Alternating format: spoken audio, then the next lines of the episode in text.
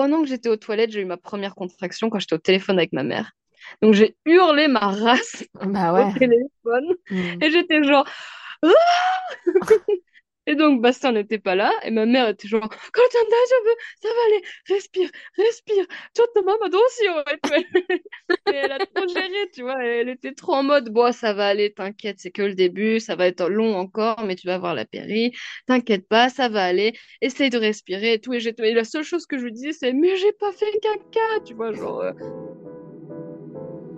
Les cheveux blancs, les rides, tout ça peut apparaître. Si tu te prépares juste à voir les moches moments, euh, c'est tout ce que tu verras. Pour moi, c'est pas l'année zéro, c'est la maternité, c'est la vie, c'est difficile. Moi, comme je te disais, j'ai vraiment passé euh, un an euh, génial, quoi. C'est beaucoup, beaucoup, beaucoup plus facile de gérer les crises d'un bébé que celle d'un toddler en fait. Cette année-là, tu passes ton temps à repousser tes limites et ta zone de confort. Cet état-là n'est pas éternel. Comment ça va aujourd'hui, Mimi? Ça va?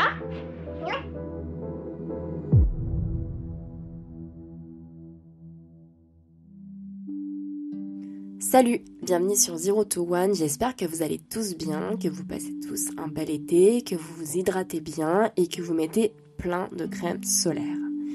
Je suis toujours dans un monde parallèle parce que je me trouve actuellement dans les Pyrénées, dans la chambre de l'arrière-grand-père de mon mec. Et du coup, je ne suis peut-être pas seule. Bref, petit rappel du concept, je vais à la rencontre de femmes et d'hommes devenus parents pour qu'ils me livrent le parcours des 12 premiers mois avec leur bébé. Mais avant de commencer, les conseils et pratiques évoqués pendant les épisodes sont propres à mes invités. Ce ne sont ni des recommandations officielles, ni des injonctions.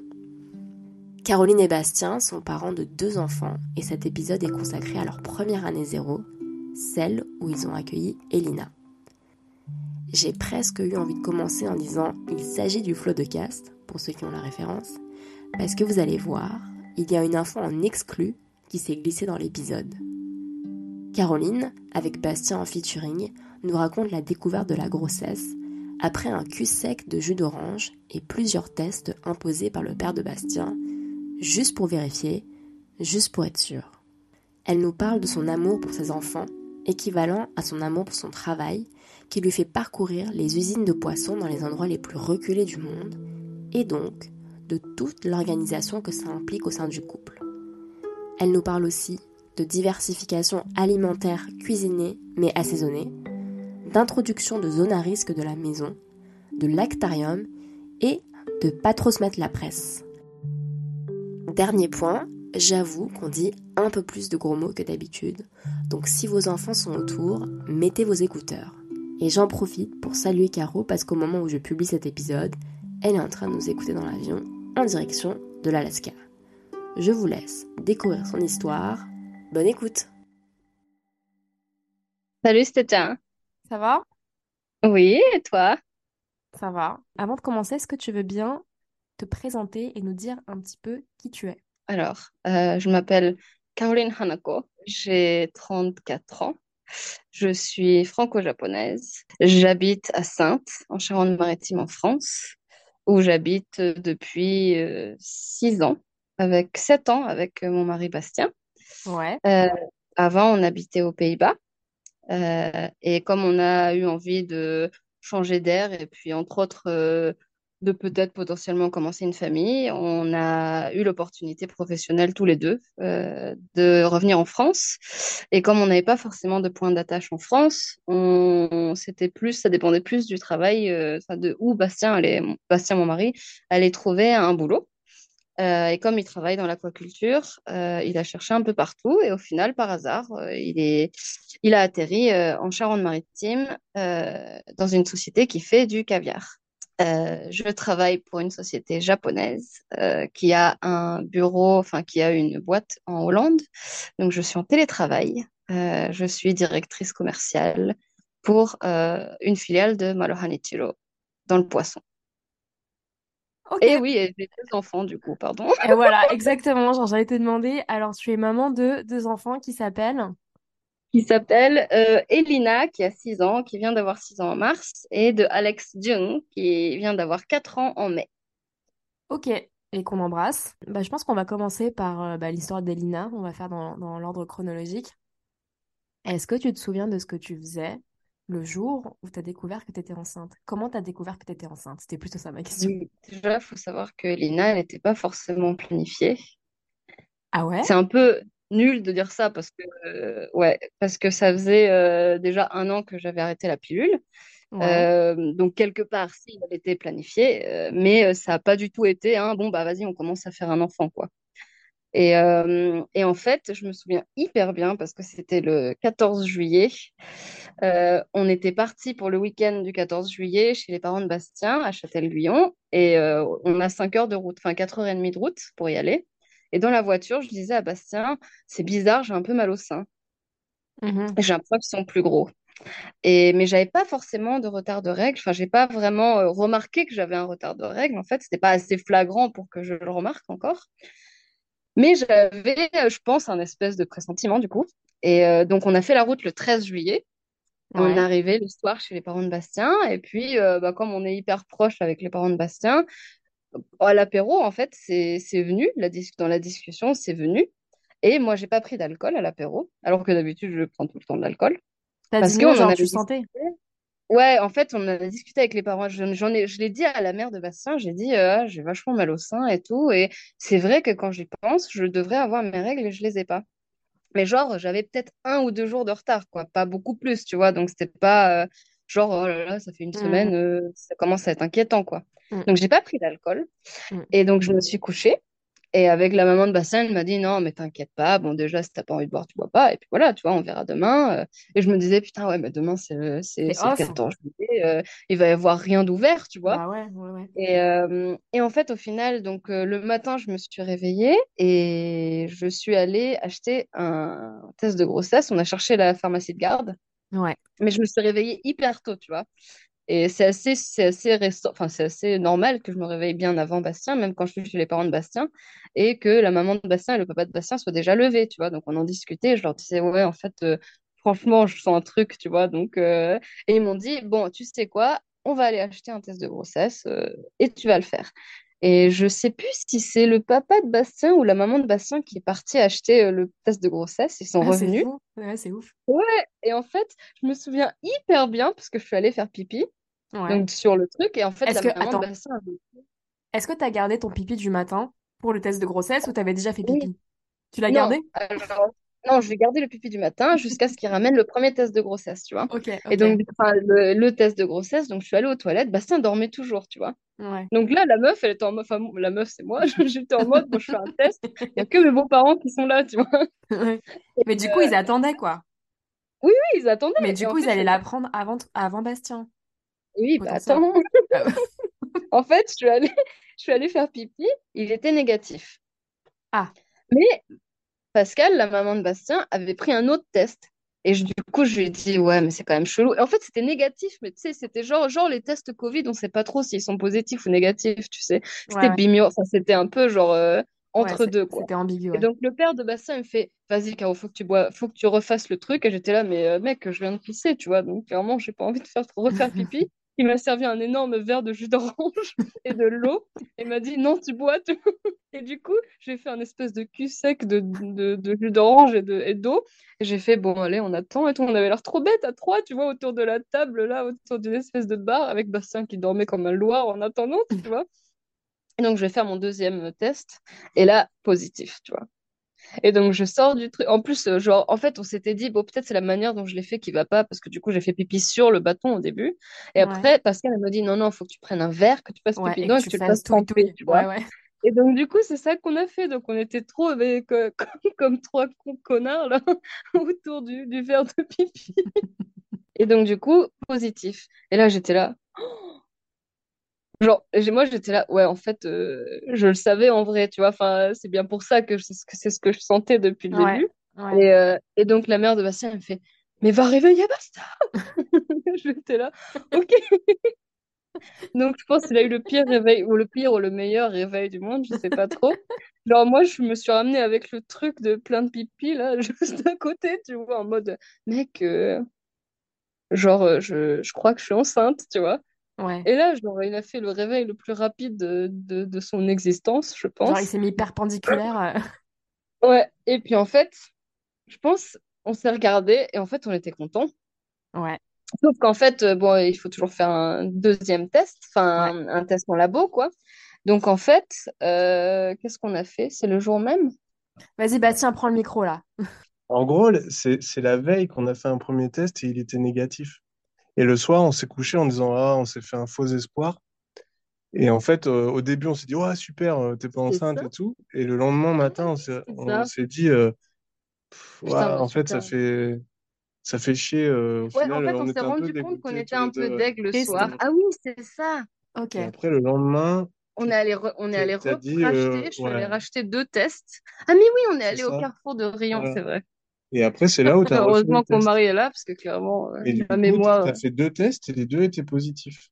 Et Hmm. là, on s'est dit, ouais, bon, ben, on va juste Oui, mais non, confirmer. le matin, oui, mais tu dormais. Oui, je dormais, ça, par contre, Mais c'est du vrai. coup, il y a quand Et même eu le jus d'orange de papy qui a Oui, oui, oui, insisté. oui. Oui, oui, oui, oui. Il y a quand Ok. même eu Roland Deboeuf qui a insisté, euh, qui a dit, vas-y, on refait un test, Ouais, tu ouais. fais ton jus C'est d'orange juste, c'était plus pas le sec. même euh, truc. Ok, donc en gros, genre un premier test un premier test de grossesse négatif la veille, vous étiez content, mais en fait vous étiez deg, et le lendemain matin, vous en aviez refait après un jus d'orange, un verre de jus d'orange. Enfin, vous en avez fait deux, il était positif, et donc le lendemain, labo, pour faire tous les tests pour voir, pour confirmer la grossesse. c'est ça, c'est ça. Voilà, et donc du coup, la première personne à qui, après, en rentrant de la pharmacie, à qui je l'ai dit, c'est ma mère. Les premiers qui ont su, c'était mon beau-père et ma belle-mère, quoi, avant mon mari. Ouais, mais c'était une question de contexte, quoi. Genre, si Bastien était réveillé, ça aurait été le premier. Donc, euh, Oui, oui, oui, oui. voilà. Voilà, ça aurait été ex aequo. Ok. Euh, d'accord. Donc, euh, après ces, ces différentes vérifications et confirmations, euh, mais moi d'ailleurs, je crois que tu me l'as annoncé dans ces eaux-là parce que je partais en week-end Oui, en bateau et j'étais ouais, là, putain, ça y est, genre, on est dans un c'est la âge. première. Ouais, Ouais. en fait, t'étais la première de mes potes à, à être tombée enceinte, en fait. Euh, ok, donc en fait, elle se passe comment euh, cette première euh, partie de grossesse où euh, en gros ça se voit pas physiquement, mais potentiellement au niveau des symptômes, tu, Bah, j'ai eu vraiment, vraiment beaucoup de chance, je pense, parce que j'ai quasiment pas eu de, de, Soali, comment ça s'appelle, de, non, Nausée. de Non, nausées, voilà, j'ai nausées, jamais, ouais, j'ai ouais. quasiment pas eu de nausées. En fait, j'ai eu de la chance pour toutes mes grossesses. Pour mes deux grossesses, euh, je peux vraiment pas me plaindre parce que j'ai eu aucun problème. J'ai eu pas beaucoup de nausées.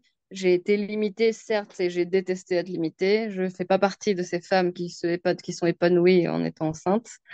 Euh, Enfin, quand je dis j'ai détesté, j'ai adoré avoir un enfant dans mon ventre, je pense, mais j'ai détesté être limitée.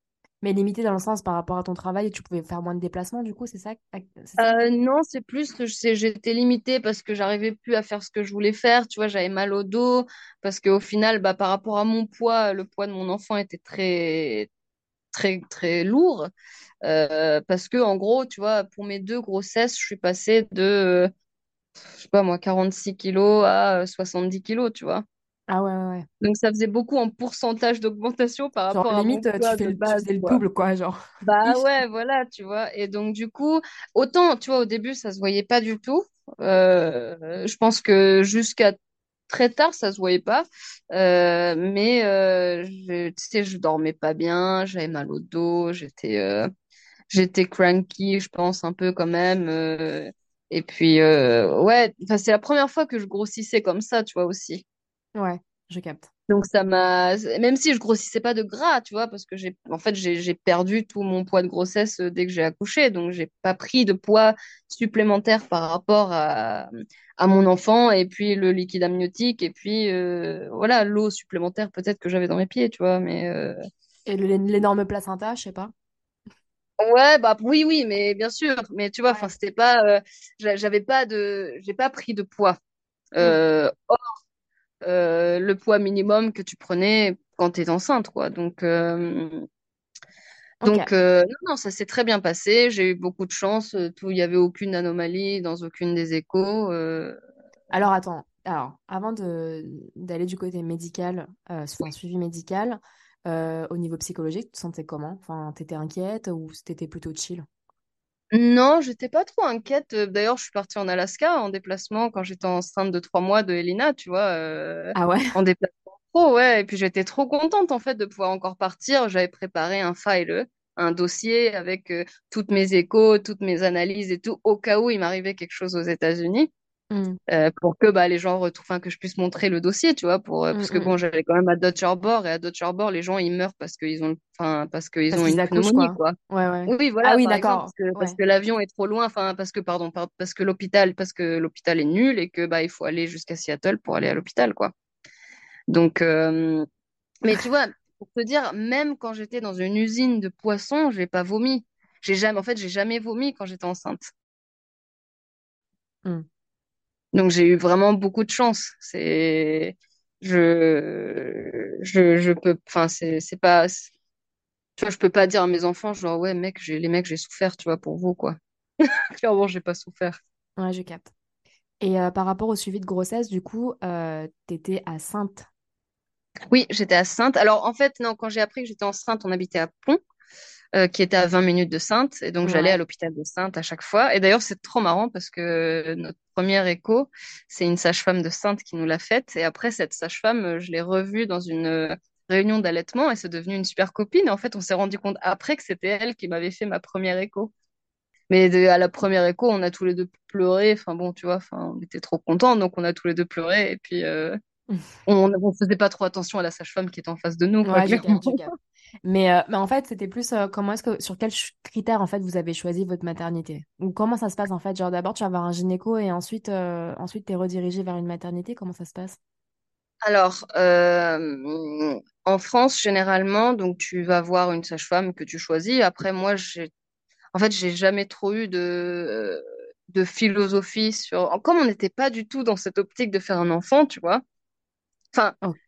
Mais t'avais arrêté la pilule depuis un an, mais vous n'étiez pas dans cette Ouais, mais en fait, j'avais arrêté la pilule parce que j'en avais marre des hormones et parce que ça me Ah, réussissait pas au niveau des règles et tout, tu vois. Enfin, c'était vraiment plus pour ça. Donc, on mettait la capote la plupart du temps. Euh, des fois, on la mettait pas parce que bah parce que on était bête ou parce que bah parce que peut-être qu'au fond on se on se sentait prêt. Ouais, Et, euh, et puis on savait que en fait on était dans un environnement où on pouvait avoir un enfant, tu vois. Que ouais, si on tombais enceinte, bah la question se posait pas vraiment quoi ouais, de si on allait le garder ou pas. Donc je pense que c'est surtout ça. Après, moi, tu vois, même déjà quand moi j'étais en prépa, je voulais avoir un enfant. Euh, quand j'étais en prépa, j'étais là, bah, si je tombe enceinte maintenant, je le garde, tu vois. Enfin, euh, j'ai toujours voulu être maman jeune, en fait. Après, bon, j'étais pas vraiment jeune au final. J'avais, elle est de 2017, Elina. Donc j'avais, euh... 27? non, j'avais 29.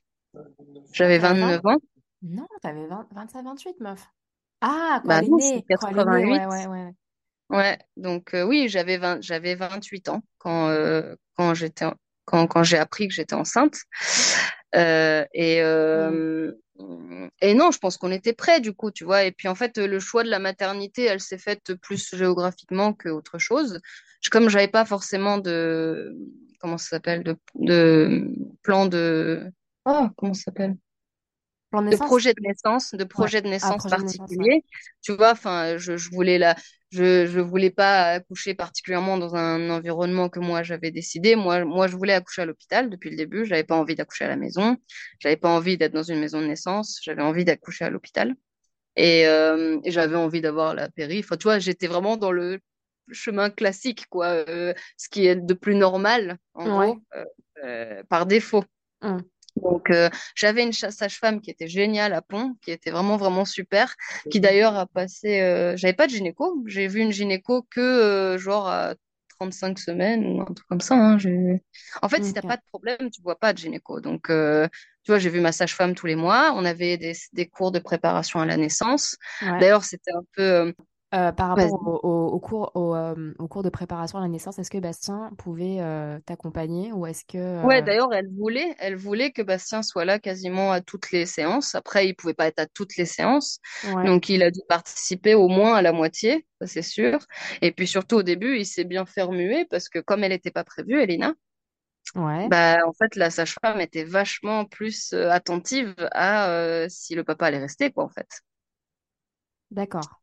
Je Parce qu'en pense, fait, je que ça qu'elle a, ça doit être un facteur de risque, tu vois. euh, genre, ah, c'est pas prévu, alors vous allez faire comment pour la place que vous allez lui donner, tu vois. Enfin, pour bien, euh, parce qu'elle disait que pour une maman, c'était plus automatique, enfin, que c'était pas, pas, pas automatique, mais que c'était plus, euh, elle avait pas trop le choix, quoi. Euh, C'était Mm, dans elle, euh, maintenant elle était dans cette situation, il fallait qu'elle accepte euh, ou qu'elle le refuse, mais qu'elle fasse les choses qui est nécessaire, quoi, Ouais, qui sont nécessaires. ouais, Et alors que pour le papa, clairement, le, la réalisation, elle vient peut-être un peu plus tard ouais. euh, que, que, que la maman, parce qu'il n'a pas ce petit être qui, qui, qui pousse dans, dans son utérus, quoi. Oui, clairement, il peut se barrer s'il a envie de se barrer, quoi. Oui, voilà, c'est pas ça, ça va, le, le bébé va pas le suivre, euh, Mm, enfin voilà. Mm. Donc, euh, donc du coup, elle a été vachement attentive dessus, mais non, mais Bastien voulait participer déjà, et puis, euh, et puis la sage-femme était vraiment plus dans ce style-là. Elle voulait vraiment inclure le papa. On a fait des séances d'hypnose euh, ensemble, tu vois. Enfin, elle nous a fait faire plein de trucs, c'était super chouette L'hypnose pour... pour la gestion de la douleur.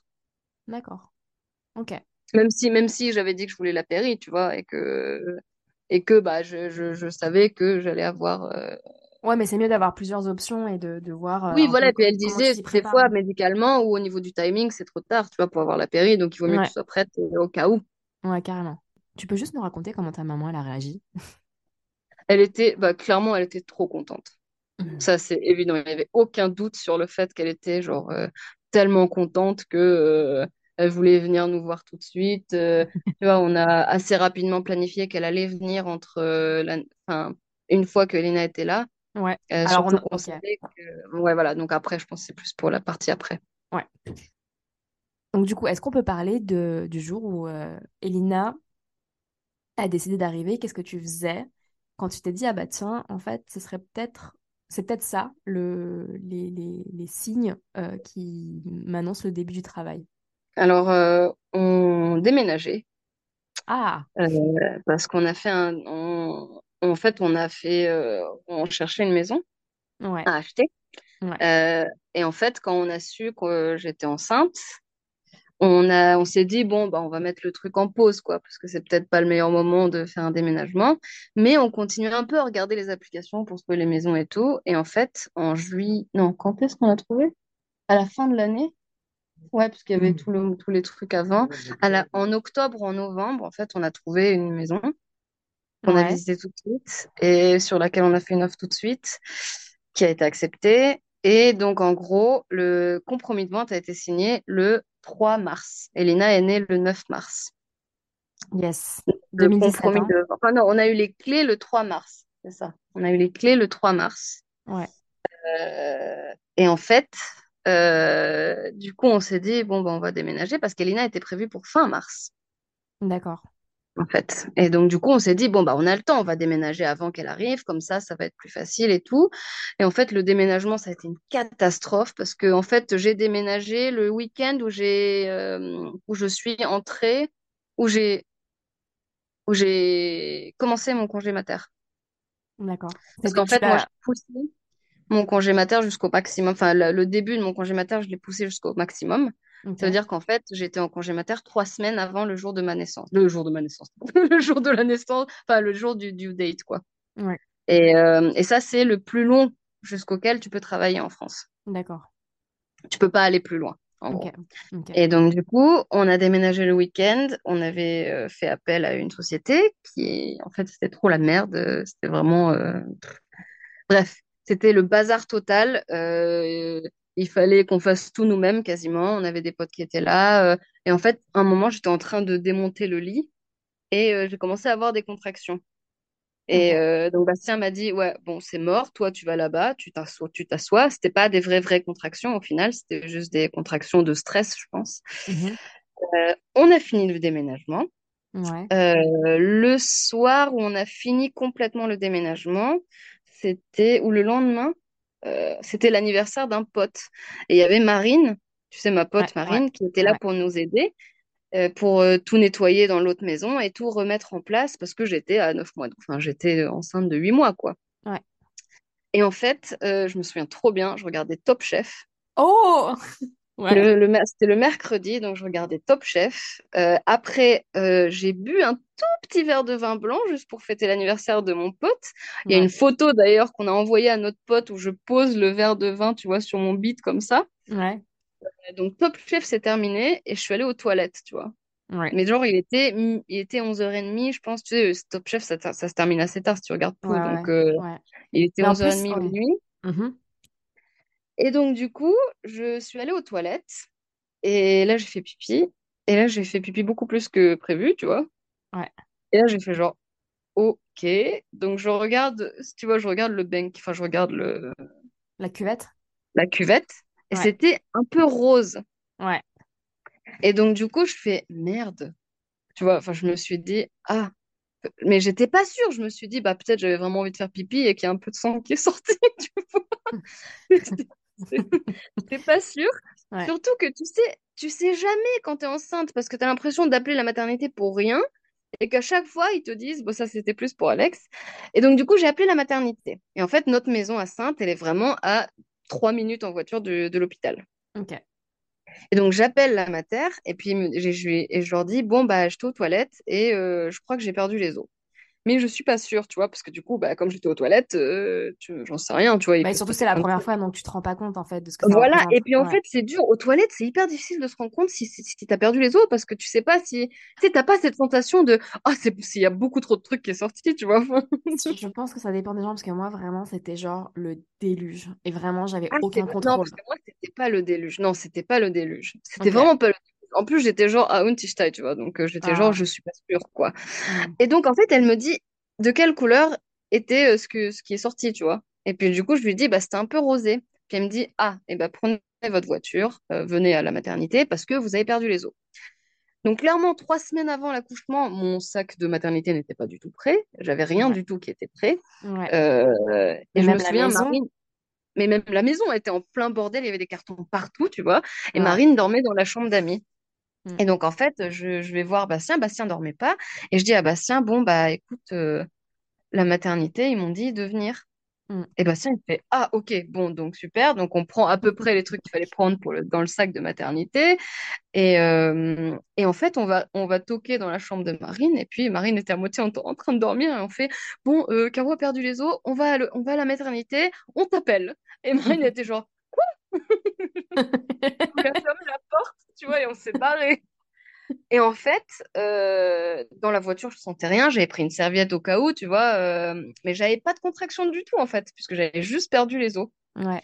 Et donc, on arrive à l'hôpital. euh, on va donc à la maternité. Ils nous disent, bon, bah, vous avez effectivement perdu les os, donc il faut qu'on vous garde. Et euh, mais bon, euh, vu que vous avez rien du tout, bah, je pense que ça viendra. Si ça se trouve, c'est dans 24 heures, quoi. Si ça se trouve, c'est pas du tout encore. Ouais. Donc, elle m'a mis le, le truc de monitoring, là. Mm, Ouais. Euh, et donc, elle m'a dit, donc vous attendez là. Donc, je fais OK. Et en fait, moi, j'avais, tu sais, ma tante est sage-femme. Donc, elle m'avait dit, à la fin de ta grossesse, prends des feuilles de, de, la, voilà, des, des- une tisane de feuilles de framboisier pour ramollir ton col. Et donc, du coup, quand je suis arrivée à la mater, la, la nénette qui m'a ins- qui a inspecté, c'était une stagiaire. Enfin, inspecté, qui m'a au- ausculté, euh, c'était une stagiaire. Puis elle me dit, oh là là, mais votre col, c'est du chewing-gum, quoi. Et là, yes, tu vois, ça a trop bien marché.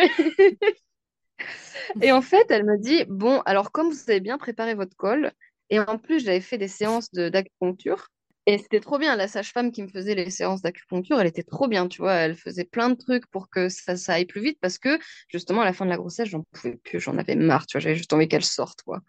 Juste parce qu'elle était lourde, hein. est-ce qu'on peut revenir au chewing-gum? Oui. Parce que, euh, enfin, que ce soit un chewing-gum, c'est une chose, mais euh, en fait, il faut aussi qu'il soit ouvert, quoi. Mm.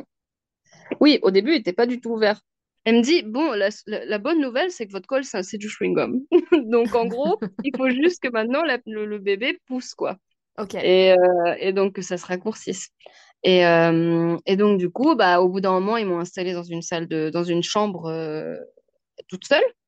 Et avec genre, il y avait plein de trucs. Il y avait des ballons, tu vois, il y avait des toilettes, il y avait plein de trucs. Et comme on était parti à l'arrache, Bastien m'a dit, bon, bah, écoute, comme ça a l'air d'aller, je vais retourner à la maison, je vais reprendre des affaires comme il faut. Ouais. Et puis je reviens. Et je me souviens trop bien, j'étais aux toilettes parce qu'en fait, le seul truc que j'avais pas envie, c'est faire caca pendant l'accouchement, tu vois. J'avais trop cette hantise. Alors, je me suis dit, bon, je vais aller faire caca, tu vois. Ouais. Donc, en fait, je suis allée aux toilettes et je Ouais. sais pas pourquoi ma mère m'écrivait en même temps et ça tombait bien parce qu'il était 3 heures du mat au final, tu vois. Ah Donc, ouais, euh, il était euh, le matin au Japon et tout. Et, j'ai- et donc, j'étais au téléphone avec ma mère. Pendant que j'étais aux toilettes, j'ai eu ma première contraction quand j'étais au téléphone avec ma mère. Donc, j'ai hurlé ma race Bah au téléphone Mhm. et j'étais genre. Ah Et donc, Bastien n'était pas là, et ma mère était genre, Quentin, veux, ça va aller, respire, respire, maman attention. Et elle a trop géré, tu vois, elle était trop en mode, bon, ça va aller, t'inquiète, c'est que le début, ça va être long encore, mais tu vas voir la péri, t'inquiète pas, ça va aller, essaye de respirer et tout. Et, et la seule chose que je lui disais, c'est, mais j'ai pas fait caca, tu vois, genre, euh, c'est trop, genre, je vais accoucher et j'ai pas fait caca, quoi, c'était trop grave pour moi. Et, euh, et j'avais l'impression que c'était hyper long, sauf qu'en fait, Bastien est arrivé assez rapidement. Ouais. Et donc, Bastien m'avait quitté, genre en mode euh, chill, tu vois, j'ai rien, j'avais rien du tout et tout. Et là, il est revenu, j'étais en mode, what the fuck? Et, euh, et en fait, que là, du coup, tes contractions, en fait, la première contraction que tu as eue, en fait, elle a l'air d'avoir été hyper douloureuse. hein. Donc, en fait, ça a été en intense fait, dès le début, du, quoi. ouais, j'ai pas du tout eu cette, ce petit début de contraction en mode, ah, peut-être c'est ça, tu vois. Non, clairement, je savais que c'était ça, quoi, c'était obligé. Mhm. Et, euh, et donc, c'était, et donc, au début, en fait, c'était horrible parce que je me disais, mais je suis une fiotte. Genre, les, les contractions, c'est censé commencer, genre, assez soft, tu vois, et t'es censé pouvoir euh, mesurer combien elles sont espacées et tout. Ouais. Et moi, j'étais clairement, j'avais clairement pas de yo-yo pour faire ça, quoi. Et donc, du coup, Bastien est revenu et il a eu la super idée de mettre en pratique l'hypnose, où, Mhm. euh, en gros, je l'ai insulté assez violemment au final, parce qu'il était là, parce qu'il tenait ma main et puis il était là. Parce que le truc, c'est qu'il fallait qu'on se souvienne d'un moment qu'on avait partagé tous les deux et qui nous tenait à cœur. Et on était là, tu te souviens en Australie, dans le van et tout, et là, mais j'en ai rien à foutre du van et tout. Ça n'a pas du tout marché, l'hypnose. Et, et même, et même, tu vois, sur le moment, j'arrêtais pas de lui dire, mais je suis une grosse fiotte et tout, c'est pas possible, comment je vais faire si j'ai mal comme ça maintenant? Et en Mhm. fait, j'arrêtais pas d'appuyer sur le truc de Nas, là, pour qu'elle vienne, elle venait pas? Si, si. Au début, elle est venue, elle me fait, ouais, je suis désolée, mais là, on peut pas encore faire la, la péri, c'est pas possible, tu vois, c'est, encore trop, bah, t'es Ah pas censé putain. avoir mal comme ça, en gros, tu vois. Et donc, j'étais là, putain, merde et tout, bon, faut que je me calme et tout, ça allait. Mais en fait, euh, genre, dix minutes après, elle est revenue, elle me fait, bon, vous allez passer en, passe de- en salle de travail. Parce que, apparemment, ça s'était, genre, vachement raccourci tout d'un coup, tu vois. Ok. En 10 Et, minutes. et en fait, ouais. Et en fait, elle m'a dit, bon, vous allez marcher jusqu'à la salle de travail. Mais t'as eu envie de te tuer, non, à ce moment-là? Mais non, mais j'avais surtout envie de la tuer parce que j'étais genre, mais tu déconnes, quoi, c'est pas possible. Et donc, j'ai mis, euh, je sais pas, j'ai dû mettre 10 minutes à faire euh, 50 mètres, tu vois. Ah, Et on est arrivé, mais en fait, ce qui était trop bien, c'est que la maternité était vide quasiment. Il y avait quasiment que moi. Donc, ça, bon, après, ça change rien, mais bon, euh, c'était cool dans le sens où euh, on avait notre temps, quoi. On pouvait prendre notre temps et tout. C'était pas, euh, c'était pas, il y avait pas quelqu'un d'autre qui avait plus besoin d'attention que moi à ce moment-là. Ouais. Euh, ils m'ont fait la péri. Et c'était trop marrant parce que quand ils ont fait la péri, j'avais bien sûr des contractions. Et moi, Bah en fait, ça m'a trop choqué qu'ils te, genre, ils te strappent pas, quoi. Mais ouais, mais Ouais. en fait, parce que en fait, les contractions, c'est tellement hyper douloureux que, et, Mais et oui, que, et te genre, ça craint si tu bouges. Bah ouais, si tu, si tu bouges, ça te transperce la, Ah, la- l'épine Et dorsale. le- et l'anesthésiste, il me dit, bon, bah, asseyez-vous là. Et puis il était là, arrêtez de bouger, hein. J'étais là, bah ouais, bah, mais nique ta race, tu vois. Enfin, Ouais, euh, grave, grave, non, je suis désolée, je fais pas Ouais. exprès de marcher. Et ce qui était assez cool, je dis ça maintenant, c'était pas vraiment cool sur le moment, c'est que l'infirmière qui me tenait, elle puait des aisselles, mais un truc de malade, tu vois. Et donc, du coup, tout mon esprit était parti sur le fait qu'elle puait des aisselles. Et en fait, du coup, j'arrivais à rester euh, immobile, tu vois. Et en plus, je me souviens juste après, je l'ai dit à Bastien, je fais, Oh, mais elle sentait tellement mauvais, l'infirmière, mais ça m'a sauvé la vie, tu vois. Et en plus, elle était trop gentille, elle, était en train de me faire ça le, le dos et tout. Ouais. Et, euh, et au final, donc la, la péri a hyper bien marché. Euh, et donc, du coup, bah, j'ai dormi. Ok. J'ai dormi pendant mon travail, quoi. Enfin, c'était pas, pas vraiment mon travail. J'ai dormi. Euh, et en fait, donc, euh, je pense qu'il était peut-être 4, 3 heures ou... Pff, Non, je sais pas. Quelle heure il était quand j'ai eu la péri? Je sais pas, il était peut-être 5 heures, tu vois, du mat ou un truc comme ça. Et donc, j'ai dormi une heure. Après, j'ai commencé à vraiment avoir les grosses vagues de, de contractions. Euh, ils m'ont Tu dit, les euh, en fait, quand même, hein, ouais, je les sentais. Mais en fait, non, j'avais pas de douleur, mais je sentais. Et surtout, Bastien me disait avec le, Monitoring. le monitor, ouais, le, avec le monitoring. Et, euh, et en fait, euh, du coup, c'était pile au niveau du changement de shift des, des Ah, sages-femmes. ouais. Parce qu'Elina, elle est née à 8h30 ou un truc comme ça. Et, euh, et en fait, au 8h05, elle est née à quelle heure? 8, 8h, n'importe quoi. Elle est née à quelle heure? 8h05 ou 8h07. Et, euh, et en fait, euh, finalement, ça a été hyper rapide. Une fois que j'ai commencé à pousser, en un quart d'heure, elle était sortie. Donc, euh, tu vois, j'avais la péri jusqu'au bout. Donc, oui, à part la, le moment où elle est à la fin, ils font exprès. De toute façon, ça, ils baissent la péri pour que tu sentes bien, pour que tu puisses pousser. Mhm. Et en fait, elle était dans une position idéale. Enfin, il n'y avait pas de problème dans sa position et tout. J'ai pas eu d'épisio, j'ai pas eu, j'ai rien eu. Tu sais si t'as euh. fait caca ou pas finalement? Et bah, Bastien, il a jamais voulu me dire. Bastien? Bastien, Steph, elle veut savoir si j'ai fait caca. Attends, sa tête, clairement, ça veut dire oui, Non, tu non. vois. En fait, de toute manière, à chaque fois qu'il allait vers, vers euh, en Non, mais en gros, ah non, non. Reviens, quoi. En gros, genre euh, là, ce qui est quand même, ce que je retiens, c'est que il est quand même allé voir du côté euh, de la Oui, clochette. hein. oui. Donc euh, ça, en fait, il était carrément à l'aise. Enfin, c'était même pas un sujet, en fait. euh, il était complètement à Non, bah après, à je lui disais, ouais, euh, mec, tu peux revenir par là, s'il te plaît. Mais bon, après, euh, j'étais tellement dans l'action que. Non, mais après, je sais pas, on voit pas vraiment les fesses, tu vois. Elles sont cachées avec la tête du bébé, quoi. Ah Bah moi, Je j'en ai aucune idée, en fait. Mais moi non plus. Mais après, moi, je- moi j'étais persuadée que j'avais fait caca. hein, parce que clairement, j'ai senti un truc sortir. Mais après, peut-être c'était le bébé. Peut-être c'était autre chose. Je sais pas. Mais il y a plein de choses qui sortent de, tout- de, de- de toute Bah oui, c'est façon. ça, tu vois. Donc, tu as l'impression que tout sort en même temps et tu sais pas si ça sort de ton cul ou de ta chatte, quoi. En gros, tu- de toute façon, tu sais plus où est la, la frontière entre, entre Et parfois, il y en a plus de et... frontières, donc euh, ouais, ouais, carrément. Oui, voilà. Moi, au moins, j'avais la chance d'avoir toujours cette frontière. Mais donc, euh, pas d'épisio, euh, Elina qui sort euh, tranquille, euh, Ouais. Bastien qui va voir un peu si tout se passe bien, et toi Ouais. qui, euh, bon, qui a pas trop mal, Ouais, mais il qui dit, sent le truc, hein? ouais, il dit pas, il dit, euh, il dit, il a pas regardé vraiment. D'accord. Tu le liras jamais? Bah oui, bah super. Mais même pas en exclusif euh, sur, euh, sur Zero to One, quoi. Le podcast de la vraie vie, quoi. On exclut, ouais. Je peux, je peux fermer mes oreilles si tu veux. ouais, il y a eu un petit peu. Oh, tu vois, toi, t'as vraiment de la chance. hein.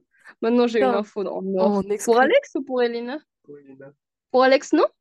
Ouais, Alex, bah, j'ai. Beaucoup? Non, Ah, fait attention à, à pas regarder pour pas avoir le secret et pas te le dire, tu vois. ah, c'est horrible. Oh, t'as fait mon caca, regarde la main. Non, mais pas vraiment, parce que ils ont enlevé tout de suite. Alors... Ah, elles étaient vachement attentionnées, ouais, les sages-femmes. Voilà. Moi, j'ai une Donc, ça séquence trouve, hyper mignonne. Donc, c'était sans problème et ça s'est fait rapidement. Et Elina n'avait pas de problème. Elle a pleuré tout de suite. Elle est venue en peau à peau. Elle a tété tout de suite. euh, voilà. Vas-y, là, t'es en train de, t'es en train de faire un petit récap ultra rapide. Euh, mais... mais en fait, euh, tu te rappelles de ce que t'as ressenti euh, quand tu l'as vu et tout? Ben, j'ai pleuré. J'ai pleuré. Et je me suis dit, euh, Oh, c'est ouf, c'est sorti de moi. Enfin, c'est moi qui. C'est c'est sorti de moi, tu vois. Est-ce que tu as, euh, reniflé son crâne? euh, non, je me suis dit, putain, elle est vachement violette. Ouais. Et je me suis aussi dit que c'était vraiment n'importe quoi quand on trouvait que son bébé était magnifique, parce que c'est vraiment pas très beau un bébé qui vient de sortir. Mais après, par contre, dès qu'ils reprend, dès qu'ils reprennent leur couleur et quand tu vois leurs mains, tu sais, Ouais. leurs mains, elles sont tellement Toutes petites. Ouais, ouais. Les Oh ongles là et tout. euh, C'est trop mignon. Ouais, et puis c'est ouf parce que bon, Elena était toute petite, tu vois, parce qu'elle elle avait quand même trois semaines d'avance Ouais. et elle faisait 2 kg 67. Bah après, pour nous, ça nous a pas fait bizarre parce qu'on n'avait pas vu de gros bébés avant, tu vois, donc euh, c'était pas bizarre. Après, euh, on s'est rendu compte qu'elle était très petite parce que euh, les parents de Bastien, en fait, euh, quand ils ont su que j'allais accoucher, euh, ils ont pris la voiture et puis ils sont partis. Ils sont arrivés. Ah ouais. Quand ils ont su qu'elle était née, ils ont tout de suite pris la voiture. Et son père a quitté une réunion en plein milieu, euh, alors qu'il était quand même euh, direct. Enfin, c'était lui qui dirigeait la réunion, tu vois. Et en fait, ils ont pris les, val- enfin, ils ont pris la voiture et puis ils sont venus à Sainte. Et, euh, et en fait, il, au Bastien avait dit, ouais, bah super, par contre, vous venez pas tout de suite, tu vois, genre, vous nous laissez un peu de temps avec notre fille. Ouais. Et euh, ils sont venus le lendemain. Ils sont venus le lendemain après le bain, parce qu'on voulait faire absolument le premier bain. Bon, euh, ce qui est quand même deux. très rapide. Hein. Oui, c'est quand même très très rapide, mais- mais, surtout, mais- mais c'est surtout, cool, on était cool. là, mais c'est impossible, c'est impossible. Enfin, on, on était là, mais c'est vraiment des enfants, quoi, les parents de Bastien, parce que genre, oh, on pouvait pas attendre, on a pris un hôtel, on est à l'hôtel juste à côté de l'hôpital. Euh, bah, en fait, c'est très très mignon, hein, euh, papy, là, euh, entre le jus d'orange pour insister euh, pour que tu refasses un test de grossesse et genre impatient de rencontrer son bébé, c'est trop mignon. Ah bah oui, non, S'il écoute, euh, on l'embrasse. Et, euh, et attends, et du coup, je profite de la présence de Bastien pour lui demander ce qu'il a ressenti lui quand il a vu Elina pour la première fois. J'ai tendance à être assez émotif euh, très vite. Ouais, Donc, euh, enfin, surtout sur ces questions-là. bah oui. Du coup, à peu près à chaque fois que j'ai vu une image, que ce soit en, en écho, en écho ou bah, quand je l'ai vu en vrai, c'était encore pire. quand tu l'as senti aussi. Ouais, j'ai. Tendance à fondre en larmes assez rapidement. Euh, le premier truc que je me suis dit, c'est euh, ben, je, je sais pas si on peut décrire vraiment quoi, parce que t'as l'impression que ton monde il s'écroule et qu'il se reconstruit en même temps quoi. C'est un truc comme ça, euh, sais- Mm. c'est un peu bizarre. Et tu sais que tu seras plus jamais deux. Ouais. T'as l'impression de perdre ça un petit peu aussi, mais d'un autre côté, tu gagnes un nouveau truc. Euh, tout est nouveau. T'as tu te dis, c'est moi qui ai fait ça. Il y a un milliard de choses qui se qui passent dans ta tête en même temps. Alors le, je me souviens pas trop ce que j'ai, ce que, ce que j'ai ressenti parce qu'il y a eu trop de choses, Tu quoi. te souviens des messages vocaux que tu as laissés Ouais, à la famille? après j'ai essayé d'expliquer ce que je ressentais à ma famille pour dire qu'elle était née et euh, le premier que j'ai appelé c'est mon frère. Non, euh, si. Non, c'est parents? mes parents. Et Donc, et t'as appelé euh, ma mère? Ouais, j'ai d'abord appelé ta mère. Oui. Alors je m'étais Parce dit. qu'en plus, euh, elle avait eu le suspense, tu vois, genre, bon, bah, on part en salle de travail. hein. Puis, Ah, ouais. Donc euh, ouais, T'es gentil. le, le- la première que j'ai appelée c'est Yuko. Après j'ai appelé mes parents. Yuko, c'est la, mère- Euh, la mère de Caro. hein. Ouais, Oui. Yuko, c'est la merde. Donc mes parents, ouais, eu- je parlais plus. Ça a sonné, puis j'ai plus parlé. Et donc ils m'ont demandé si tout se passait bien et je n'arrivais pas à répondre. Les pauvres. Et mon frère, je lui ai laissé le pire message vocal de l'histoire des messages vocaux, je pense. Des Vocaux. messages vocaux, pardon. Euh, où pareil, euh, il y a une minute où je dis rien, et puis à la fin, je dis, je suis papa! Et euh, je.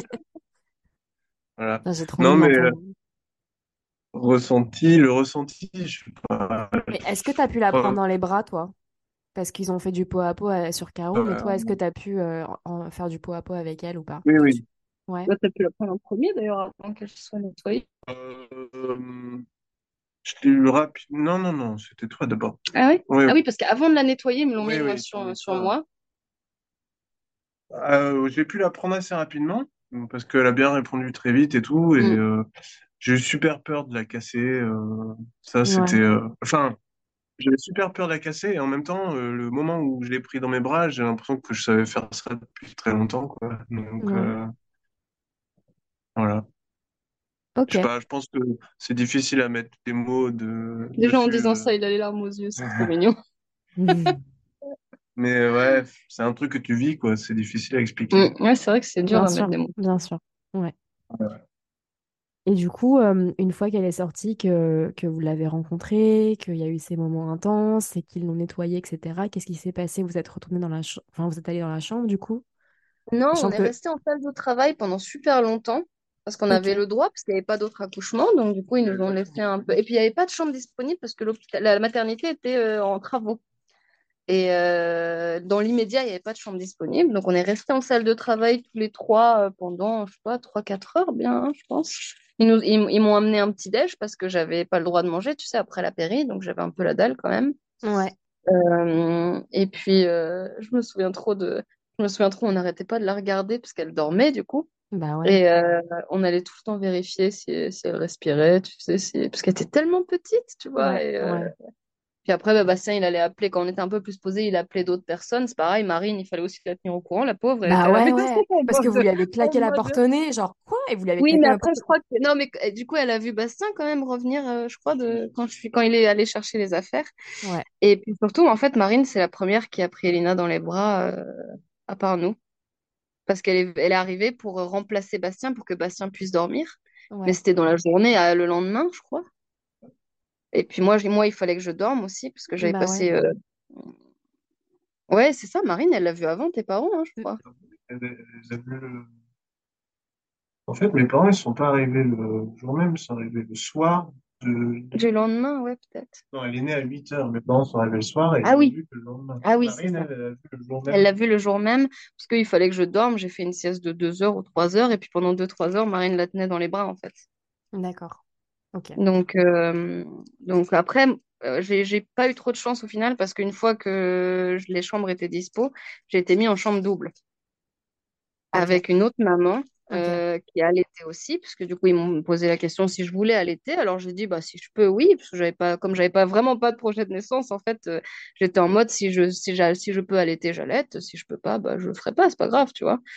Et donc, j'ai pu. Euh, donc, j'étais mis en chambre double où c'était vraiment, vraiment dur, là, pour le coup, parce que la première nuit, ça va, t'es un peu dans ton monde, tu sais, puis t'es tout, t'es à moitié euh, dans un espèce de, de shoot d'hormones, Ouais, ouais. voilà. Et puis, tu dors pas vraiment, parce qu'en plus, comme elle, il faut qu'elle, euh, faut, faut que tu mettes en route ta lactation pour de vrai. Donc, du coup, il faut quasiment passer la nuit au sein, quoi. Donc, euh, puis Mm. de toute manière, j'étais tellement contente de la voir, tu vois, dans mes bras que, que à la limite, j'avais pas vraiment envie de dormir, quoi. J'étais claquée, mais j'avais pas vraiment envie de dormir. Ouais. Et donc, je la regardais, je me souviens, je prenais, j'ai, des vidéos sur mon portable, je crois, de, de la première nuit avec elle, euh, où genre, je suis là, Elite, Elite, kawaii. Enfin, tu vois, genre, c'est- de capter à chaque fois qu'elle a les yeux ouverts. Ouais, parce que comme elle a pas beaucoup les yeux ouverts, c'est vrai, euh, ouais, t'as t'as pas, en- t'as envie de louper aucun truc autre qu'un bébé qui dort, quoi. Ouais. Donc, même quand elle fait genre, c'est trop mignon. Ouais, c'est c'est vrai que les premiers instants, les premières heures et les premiers jours, euh, c'est euh, Ouais, t'es en train de scruter les moindres gestes en disant, Putain, c'est vraiment trop mignon, je meurs. ouais, c'est ça. Euh, Bastien, du coup, il a pas pu, euh, enfin, il a pas pu dormir avec toi en fait pendant ton séjour à la maternité? Non, non, il pouvait pas dormir avec moi parce que j'étais en chambre double, je pense. D'accord. Parce qu'après, pour Alex, il a pu dormir avec moi. Non, il a pu, non, il l'a pas fait, mais il pouvait. Il Il avait pas fait parce qu'il avait une mais voilà, il avait le choix, quoi. Et tu restes combien de temps? Euh, je suis restée trois jours. Nous, on voulait partir plus tôt, mais on pouvait pas parce que Alina, il fallait qu'Alina reprenne du poids, en fait. Il fallait qu'elle re- remonte la courbe de poids. Ouais. Euh, mais c'est, en fait, mais c'est normal. C'est pas plus long que d'habitude. C'est Ouais. juste que si t'as un bébé qui vraiment reprend du poids vite, bah, tu peux sortir en deux jours. Mais là, pour le coup, je suis sortie en trois jours. Et puis, euh, je me souviens, on a galéré à installer le cosy dans la voiture. Enfin, bon, tu sais, c'était genre, euh, on sait- je sais plus, c'est ton père qui, je sais plus, ton père, il a galéré aussi. Ah non, c'est toi, mais on sait pas. Quelqu'un, en- quelqu'un a engueulé quelqu'un, je sais plus. euh. Ouais, Mais c'est ouf comment genre l'installation d'un d'un siège auto quand tu l'as jamais fait et même quand tu l'as fait au début, compliqué, mais envie oui. de jeter le siège auto Mais oui, par, parce que t'as par-dessus le truc. en plus, t'as ton Ouais. petit, tout petit truc, tu sais, qui fit à peine. Ouais, ouais, Parce que comme Elena était trop petite, en plus, dès que les parents de Bastien l'ont vue, en fait, euh, le soir où ils sont rentrés de la maternité, ils ont pleuré parce qu'ils se sont dit qu'elle était trop fine et qu'elle allait jamais survivre. Mais ils ont, ils ont dit ça à Bastien, pas à moi. hein. À, moi, devant moi, ils ont rien dit. ouais, ouais. Et, euh, mais, mais Bastien les a retrouvés en train de chialer, tu vois, le soir. Ok.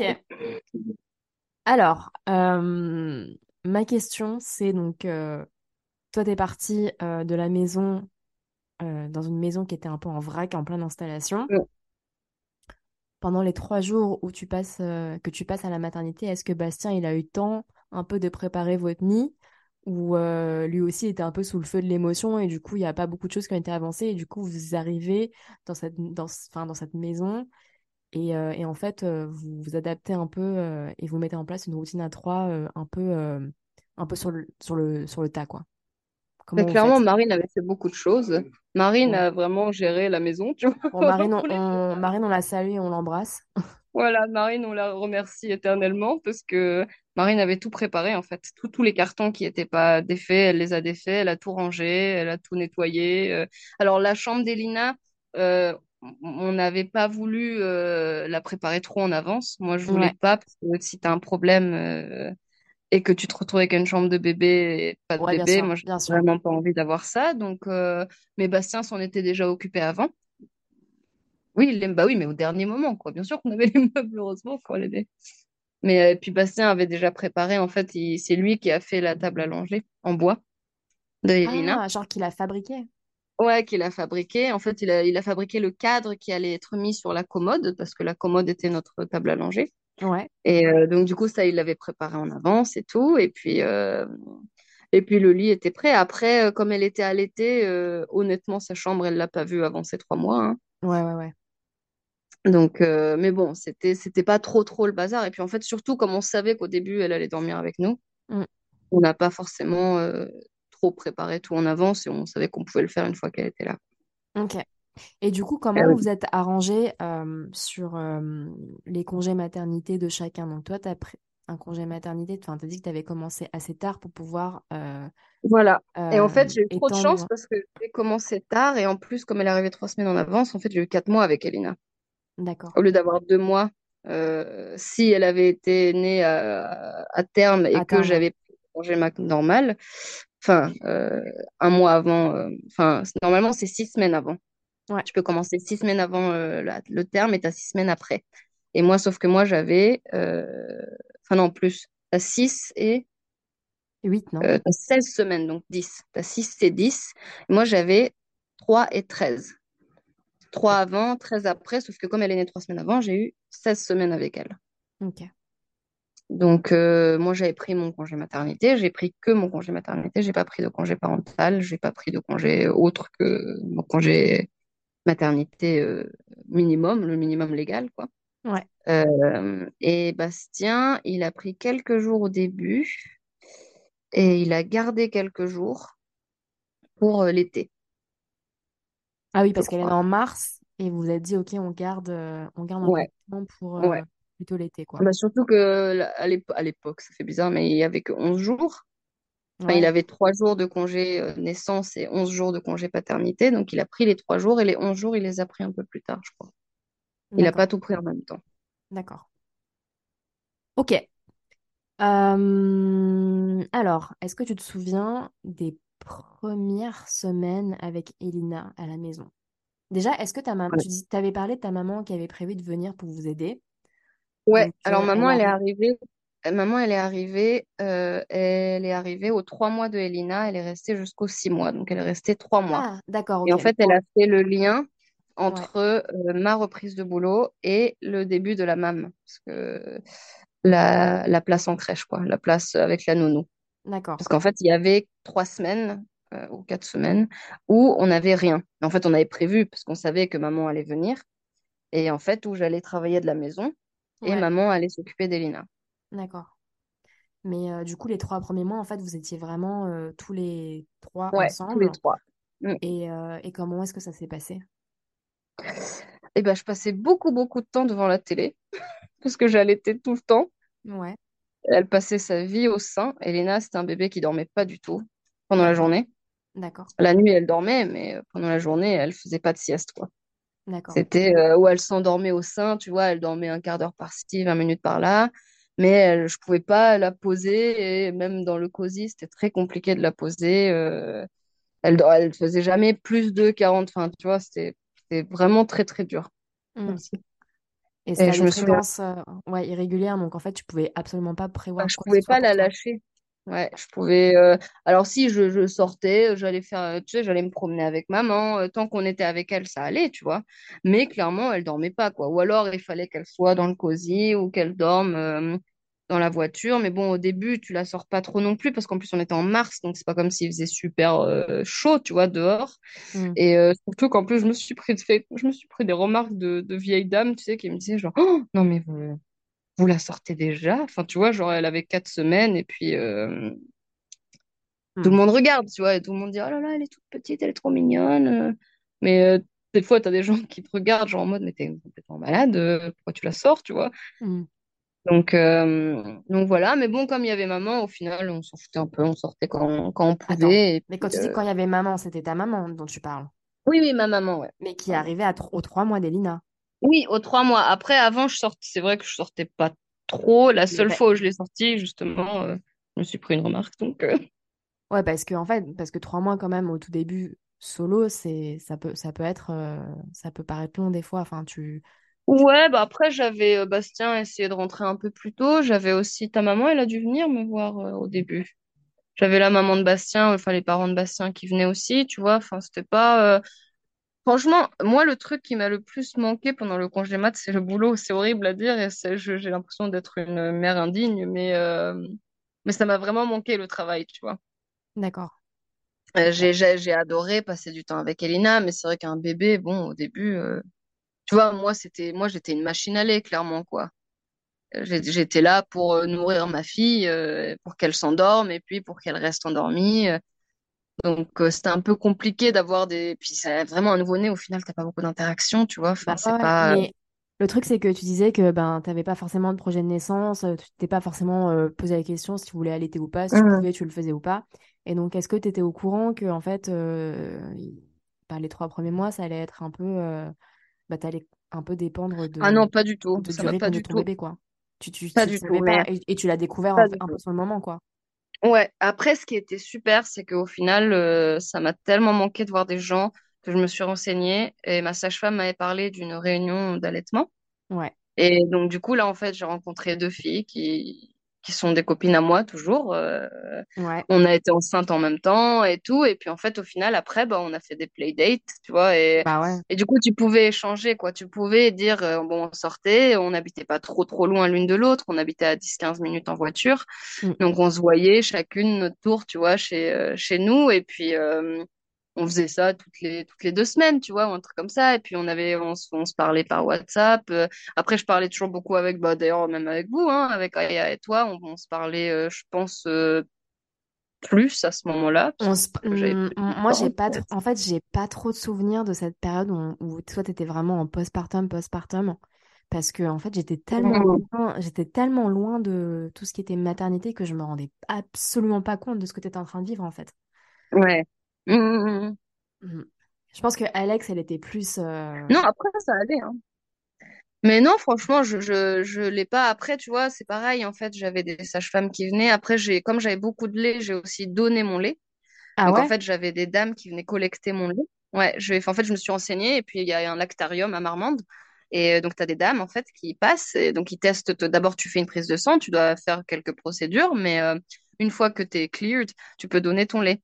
Et donc, en fait, ça fait du lait pour les, euh, pour les euh, grands prémas. Ok, c'est cool. Euh, et donc en fait, voilà. Et, ou alors, tu vois, pour les mamans qui voulaient allaiter mais qui peuvent pas, tu vois, mais qui veulent quand même avoir du lait maternel pour les enfants, pour pour ces, pour leur bébé et tout, tu vois. Donc ça, je trouvais ça chouette et je, je ressentais une certaine satisfaction, tu vois, dans de contribution à la société, autrement que par mon par mon travail, Ouais, non, mais carrément. Et ça, c'était chouette. Après, tu vois, quand j'habite à la campagne, tu vois, donc euh, j'avais les.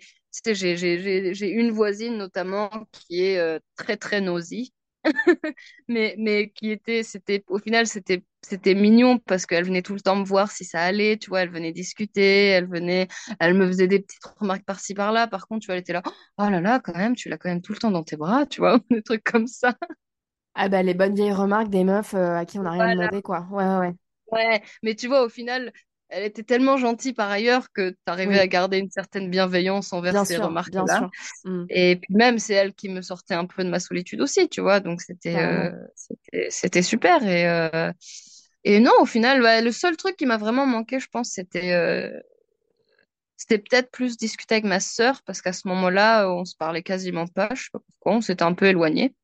Et, euh, et donc, du coup, je pense qu'elle a quasiment pas suivi ma grossesse, en fait, ma première grossesse en tout cas, ni les débuts, tu vois. Enfin, Hmm. donc, euh, donc ça, ça m'a un peu manqué. Mais sinon, euh, ça allait. Au, au final, tu sais, j'avais des collègues des fois qui m'appelaient pour me poser des questions sur le surémi et tout. J'étais contente, tu vois. Ouais, ça, ça te permettait de, de rester un peu, à jour. Ouais, ouais, honnêtement, je me suis retapé toutes les saisons de Glee. Enfin bon, tu vois, les trucs que tu fais jamais dans ta vie, à part quand t'as rien d'autre à faire que regarder la télé, quoi. Ouais, ouais, carrément. Ouais, j'allais te poser la question, genre, bah, du coup, quand t'allais voir tes potes, tu prenais la voiture et tout. Est-ce que ça, c'est un truc qui t'a stressé? Euh, pas trop quand elle était toute petite, Ouais. euh, plus quand elle grandissait un peu plus, parce que Mais je genre, trouve que tu vois, en plus au début, ils sont, tu les vois même pas parce qu'ils sont dos à la route. bah ouais, ouais, mais justement, en fait, toi, t'as pas eu peur de sortir de chez toi et prendre la voiture avec un tout petit bébé derrière? Ça t'a pas trop inquiété? Enfin, ça t'a pas trop. euh, Enfin, ça t'a pas empêché, en tout cas, de sortir de chez toi et de faire des trucs? Non, non, ça m'a pas empêché. Après, je la prenais pas pour rien, clairement, mais euh, mais euh, mais non, ça m'a pas, ça m'a. J'étais assez à l'aise de la conduite Ouais. déjà, tu vois, pour euh, pas être. euh, et puis bon, c'est comme comme j'ai dit, on vit à la campagne, quoi. C'est pas euh, c'est pas trop stressant, quoi, tu vois. Enfin, c'est pas comme si tu avais euh, des feux, des gens qui klaxonnaient, des trucs où tu te dis merde, qu'est-ce que je fais euh, si. Enfin, il y a, y a pas grand monde, quoi, sur Je, les je routes. vois ce que tu veux dire. euh, Je vois ce que tu veux dire, mais genre, euh, le, ton moyen de, de sociabilisation, en tout cas, c'est euh, de fait la voiture, en fait. C'est pas genre tu prends ta poussette et tu vas te balader. voilà. euh, Comment tu, tu disais que tu avais pris beaucoup de poids et que tu avais Mhm. assez vite retrouvé ton poids euh, pré-grossesse. Euh, ça t'a pris combien de temps, tu dirais? Et est-ce que tu es quand même passé par des phases où tu t'es dit, putain, euh, merde, je rentre plus dans mes pantalons alors que déjà, euh, pendant la grossesse, c'était chaud, mais là, ça va prendre combien de temps? Est-ce que tu as eu des phases un peu comme ça où tu étais saoulée par ton corps ou, ou non? C'était pas un sujet. Euh, non, c'est plus maintenant que je suis saoulée par mon corps parce que je sens plus la peau, tu sais.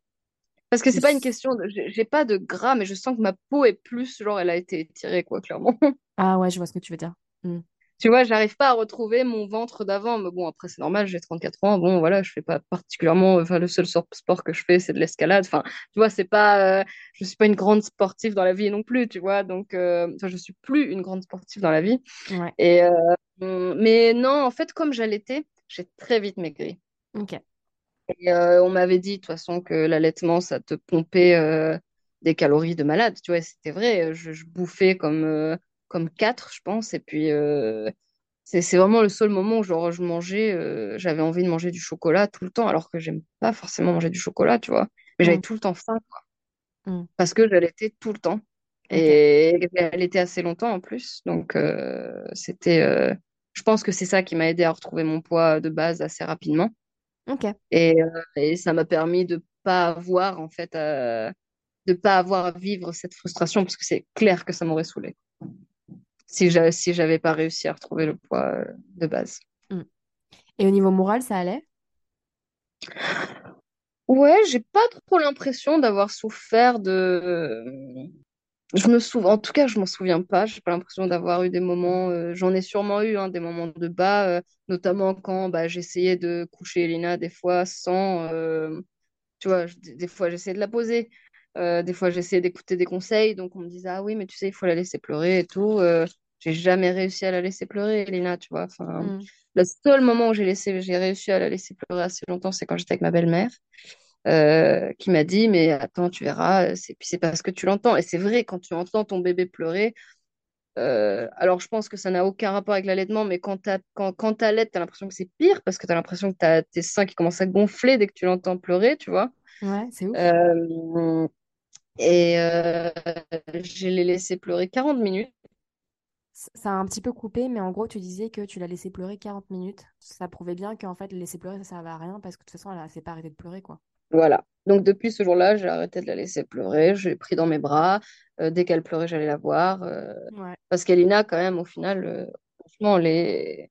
Alors, au bout de trois mois, on l'a mis dans sa chambre. Jusqu'à ouais, ces trois mois, elle a dormi dans notre lit. ouais. Même pas le landau dans le lit, dans, dans la chambre. Elle a dormi dans notre lit. Bon, on a un grand lit, donc ça allait.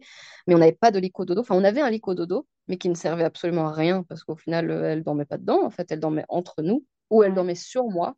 ouais. J'avais le, j'avais, ouais, j'avais le coussin d'allaitement, tu vois, qui, qui se mettait autour. Et puis, je dormais. Euh, je fais la même chose avec au final. Euh, et au bout de trois mois, euh, en fait, je pouvais pas. Je, je dormais pas assez déjà. Et puis, j'avais trop mal au dos, quoi. C'était horrible. Et donc, du coup, bah, Bastien, euh, on a, on a discuté avec Bastien. On a dit, bon, bah, voilà, maintenant, elle dort dans son lit. Ouais, Et euh, elle a fait ses nuits tout de suite. Mais dès lors on l'a mis dans son lit. Elle s'est pas Tu, réveillée. tu, vous l'avez briefé, enfin pas briefé dans le sens du Ouais, un, je pense que oui, oui, mais si, si, c'est un peu ça. On lui a dit, c'est moi qui lui ai expliqué. Je lui ai dit, bon, écoute, ma puce, je suis désolée, mais là, je je peux pas, faut que je dorme. euh, je vais reprendre le travail. euh, et puis même pour toi, c'est nul. Tu dors mal parce qu'au final, ce que je me rendais compte, c'est que je pense qu'elle sentait le lait pendant qu'elle dormait. Et donc, du coup, c'était vachement facile pour elle parce qu'en fait, à chaque fois que je bougeais, elle sentait un espèce de shoot de lait. Donc, elle se disait, ah tiens, j'ai un peu la dalle. Donc elle se réveillait, elle avait faim. Alors qu'elle n'avait pas faim en vrai, tu vois. Parce que bon, comme ma, comme ma tante est sage-femme, en fait, elle m'expliquait, elle me disait, Caro, une fois qu'ils atteignent un certain poids, c'est plus de la faim. Pendant la nuit, ils ne devraient pas avoir besoin de, de boire. C'est, du confort, c'est des tétés de confort, tu vois. Ouais, ouais. Donc après, c'est un choix de garder ces tétés de confort ou de pas le garder. Mais moi, c'était ma limite physique qui faisait, je peux pas, quoi. Et même, même Bastien, au final, enfin, tu vois, il était à côté. euh, c'est Ouais. évident qu'il se réveillait à chaque fois que Elena, Elena se réveillait, quoi. Mm. Et euh, alors, euh, donc le passage à la chambre, il a été assez facile. Il était radical, il a été facile. Par contre, euh, on a continué à la bercer jusqu'à ce qu'elle s'endorme, jusqu'à ce qu'elle ait genre neuf mois, Elena. C'était hyper dur. On passait une heure, une heure et demie tous les soirs à la bercer jusqu'à ce qu'elle s'endorme dans notre bras et on la posait et après elle dormait pendant, elle dormait toute la nuit. Mais l'endormissement était hardcore. Écoute, euh, j'entends. Euh, nous, on n'a pas eu ça, mais par contre, aujourd'hui, elle a 19 mois et il faut qu'on reste à côté d'elle jusqu'à ce qu'elle s'endorme. Donc, bon, chacun, Ouais, bah ouais. Tu vois, c'est horrible. c'est horrible parce qu'en fait, le sommeil, je pense, c'est un truc où c'est vraiment la question qui est merdique à poser à, une, à des parents, euh, mais quel que soit l'âge au final. Parce que au- autant tu peux avoir un bébé de trois mois qui s'endort tout seul, mais ce même bébé, il peut commencer à ne plus s'endormir tout seul quand il a deux ans. Ouais. Euh, tu peux galérer avec ton enfant, l'endormissement de ton enfant jusqu'à ses deux ans. Après, ça peut être nickel, mais on ne sait pas pourquoi, à trois ans et demi, il commence à avoir des cauchemars et puis ça marche plus. Enfin, tu vois, c'est, je pense que tu peux jamais être genre tranquille, tu vois, en mode euh, c'est bon maintenant. Enfin, où t'as l'impression, euh, c'est pour ça, ça sert à rien de se dire putain, ça va jamais marcher ou putain, ça va tout le temps être comme ça. Ou genre, oh, on a trop de chance maintenant, c'est bon. Parce que au final, bah, il faut juste profiter du moment où ça marche et puis se dire bon, bah maintenant ça marche, c'est très bien, je vais dormir. Mm, carrément, carrément. Et voilà quoi. Donc, euh, Donc, en fait, tu disais donc euh, trois premiers mois entre vous, euh, tu reprends le, le boulot au bout de quatre mois. mm, lui, Bastien, bah, du coup, il a repris assez rapidement le travail. ouais. Euh, ta maman arrive euh, pour faire le relais entre euh, la, la MAM, tu l'appelais la MAM, Oui. Et Non, la euh, MAM, en fait, c'est la maison des assistantes maternelles. C'est Ah, une crèche mais privée. C'est, euh, c'est, en fait, c'est des nounous qui se mettent ensemble pour faire une maison des assistantes maternelles. Donc, ça s'appelle une MAM. D'accord, ok. Et donc, euh, est-ce que tu peux nous parler de toute cette phase de transition, euh, l'arrivée de ta maman, etc. Au final, c'était génial. Ouais, parce que, bah, en fait, j'ai pu aussi allaiter plus longtemps grâce à ça. Parce que clairement, elle était avec moi et que bah, c'était beaucoup moins chiant euh, que maman vienne me l'amener à mon bureau pour que je, je donne la tétée, plutôt que de pomper son lait toute la journée, de le congeler, de le ramener à la, à la nounou, tu vois. Mm, mm, mm. Euh, ça a été dur parce que moi, ma reprise, c'était un déplacement. T'es allée où? Donc, en fait, du coup, le sevrage, enfin, le sevrage, pas le sevrage, mais la transition euh, téton-biberon a été aussi très compliquée, tu vois. Parce qu'elle avait jamais pris de biberon. Ouais. Et en gros, j'ai dit, bon, bah, les gars, bon courage, salut, je me casse, je vais deux jours en déplacement, tu vois. Mm. Et euh, c'était super dur aussi parce que moi, j'avais tellement encore une lactation. euh, enfin, je me promenais, en fait, je partais en déplacement avec ma pompe.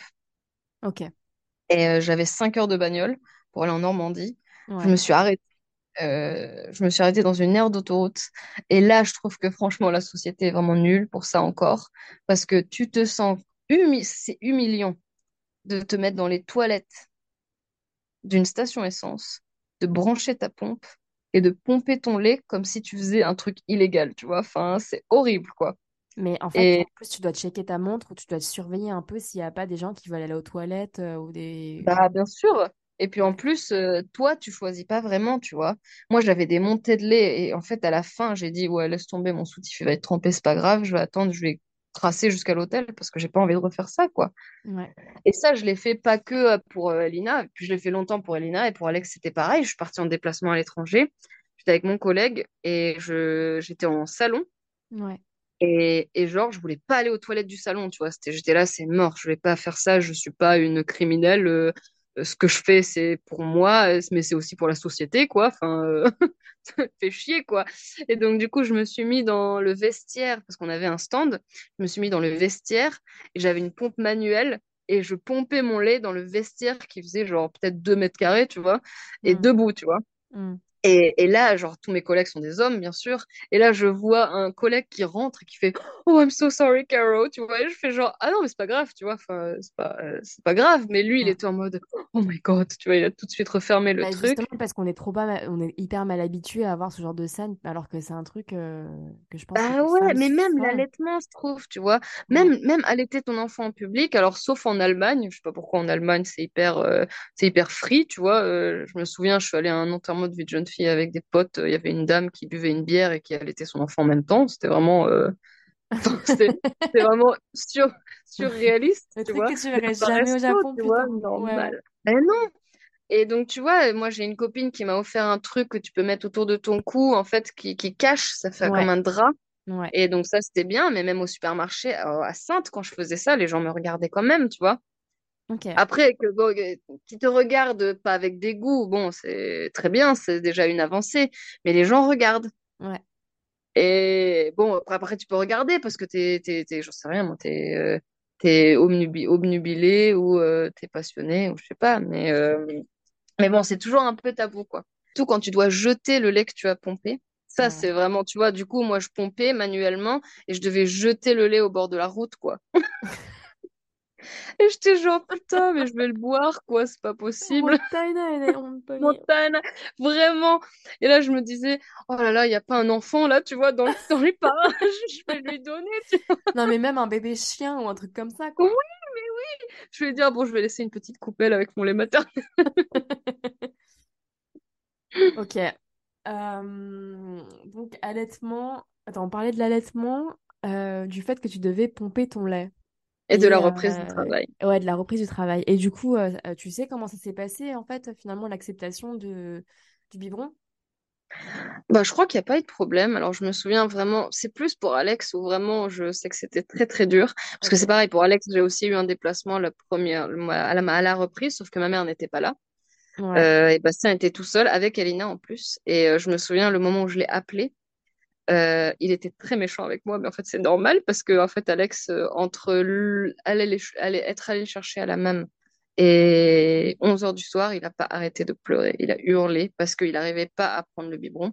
Pourtant, j'avais, on avait acheté plein de biberons différents, tu sais, les, euh, avec des formes différentes, avec les trucs d'allaitement, on dirait un truc, c'est un truc, on dirait que c'est un Ouais. sein, l'autre, on sait pas trop quoi. Ouais. Et, et, et Bastien, et, en fait, c'est horrible. Mon- pour moi, il valait mieux que ce soit clean, le, le, le passage, tu vois, Ouais. plutôt que de l'habituer avant. Je me disais autant qu'en fait, il se rend compte que je suis pas là. Ouais, Parce que souvent, c'est ce qu'on ouais. dit, tu sais, on te dit le problème, c'est quand c'est la maman qui essaie de donner le biberon, le bébé, il sait que c'est la maman, donc ça va pas. Donc je me suis dit, bon, bah, si je suis pas là, il sera bien obligé de bouffer au bout d'un moment, tu vois. Mais c'était très long. Barotzkale, Bastien. Voilà, Otskale Bastien, merci Bastien. Voilà. Et euh, speaking of Bastien, donc du coup, euh, attends, on reviendra. euh, Non, vas-y, on termine sur l'histoire de la reprise du travail. Toi, toi, tu l'as vécu comment du coup? Parce que Moi, j'ai toujours eu, et en fait, j'avais tellement envie de reprendre le travail que j'étais hyper contente de reprendre le travail. Par contre, même aujourd'hui, j'ai toujours pas trouvé l'équilibre de moi-même euh, en termes de culpabilité, euh, parce que je suis toujours trop contente de partir en déplacement. Mais en même temps, je me dis, ah ouais, mais bon, je dois laisser mes enfants, tu vois. Et t'as la réaction de plein de gens. Les gens autour, tu sais, ils te disent, Oh, ah ouais, mais t'as deux enfants, Oh, mais ils ont quel âge? Oh là là, mais qu'est-ce qu'ils font? Je dis, bah non, mais ça me fait trop rire quand ils me demandent qu'est-ce qu'ils font? Bah, qu'est-ce qu'ils font? Bah, euh, bien sûr que quelqu'un les- s'en occupe, enfin, tu vois, genre, ouais, qu'est-ce qu'ils font? Bah oui, j'ai construit deux niches au fond de mon jardin et puis ils se démerdent, quoi. Enfin, ouais, je sais pas, c'est quand même logique. C'est, bah non, s'ils sont avec leur papa, quoi. Et, mais ils te posent cette question comme si, tu vois, bah non, ça devrait être toi, quoi. Mm. Et moi, j'ai toujours pas trouvé mon équilibre, hein. Toujours à chaque fois que je pars en déplacement. Alors maintenant, un peu plus parce qu'ils sont plus grands et parce qu'ils comprennent un peu plus et que c'est pas des bébés. Mais pendant très très longtemps, parce que je, je pars assez régulièrement en déplacement. Ouais. Pour Alex, je l'ai moins eu parce qu'il y a eu le Covid, donc j'ai eu moins de déplacements, bien sûr. J'ai pu plus. Mais Mais même, tu vois, même moi, dire, bah, en fait, euh, pendant deux ans, le Covid, euh, je me sens obligée de dire, euh, bah, c'était trop bien parce que j'ai pu profiter de mon fils. Mais en fait, euh, moi, j'étais trop triste de pas partir en déplacement, tu vois, parce que je faisais pas la partie de mon travail que je préfère, quoi. Ouais, ouais, C'est ça que je préfère. Mais en même temps, euh, j'adore mes enfants, je les aime de tout mon cœur. Bien sûr que je passe un super moment avec eux.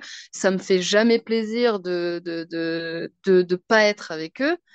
Euh, mais n'empêche que bah, mon amour de, du voyage dans mon travail, il est euh, presque équivalent à la, à la tristesse que j'ai de quitter mes enfants, mais surtout parce que je sais que mes enfants sont de bonnes mains et Ouais. que bah, voilà, je les laisse pas à des inconnus. Bah, enfin, Maintenant, tu les laisses pas des inconnus du tout, mais en fait, comme, en fait, euh, quand tu te prenais ce genre de, de remarques, de réflexions, qu'est-ce que tu répondais?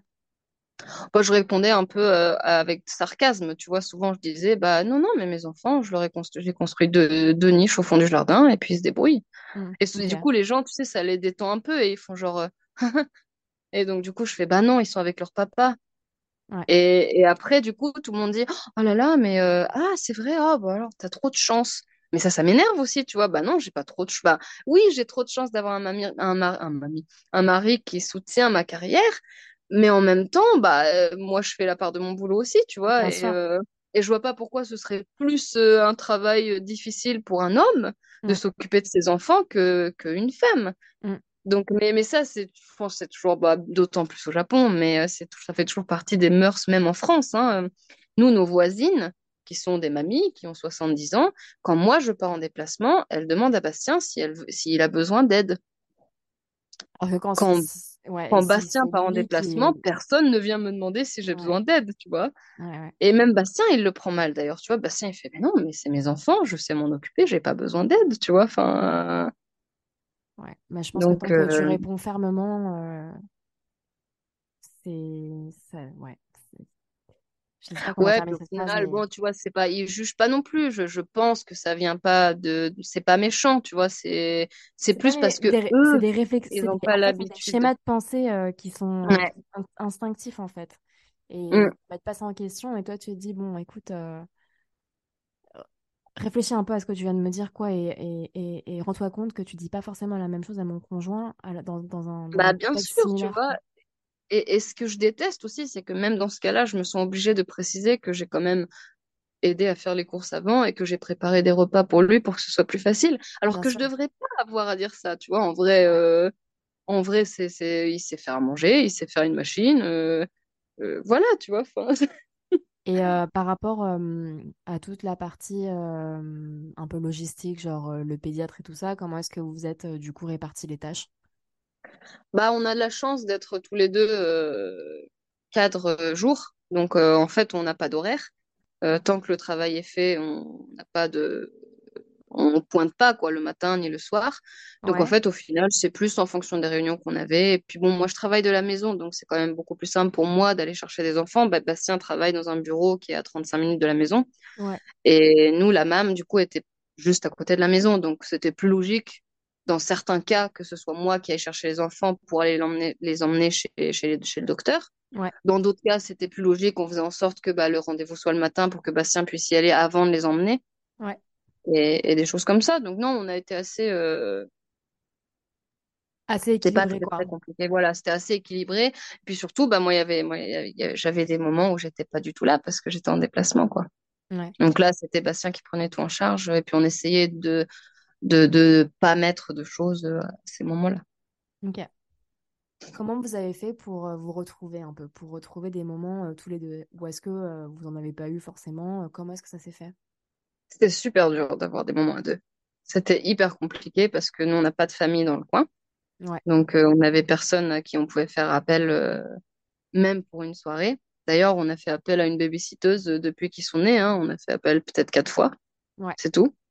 On n'a pas fait de. beaucoup. Alors, euh, on n'a pas, on n'a pas. euh, Franchement, jusqu'au, allez, pas moi, Elina, la première fois, la première fois qu'on l'a fait garder, c'est quand maman était là. Ouais, Donc, euh, on est parti une soirée, on a, on est parti, on a fait un dîner tous les deux, pas loin, hein. Mais après, on a eu un appel avec maman en panique parce qu'Elina pleurait depuis je sais pas combien de temps. Donc, on est rentré un peu plus tôt. Et la toute première fois on a fait appel à une babysitteuse, c'était plus loin, enfin, c'était un peu, un peu plus loin, un peu plus tard aussi. Mais en fait, on n'a pas eu de chance parce que la, la meuf, elle a perdu quelqu'un de très proche de sa famille, je crois, et puis elle nous a euh, genre pendant son pendant le babysitting de Elena, elle a perdu quelqu'un de sa famille. Donc elle nous a dit, elle était en pleurs et tout, du coup on est rentré quoi. Et on l'a laissé partir parce que la pauvre, euh, c'était Ouais, clairement pas idéal. Ouais. Euh, et surtout qu'on mettait une heure et demie à coucher Elina. Donc en fait, une fois qu'elle était couchée, il était genre 9h, 9h30.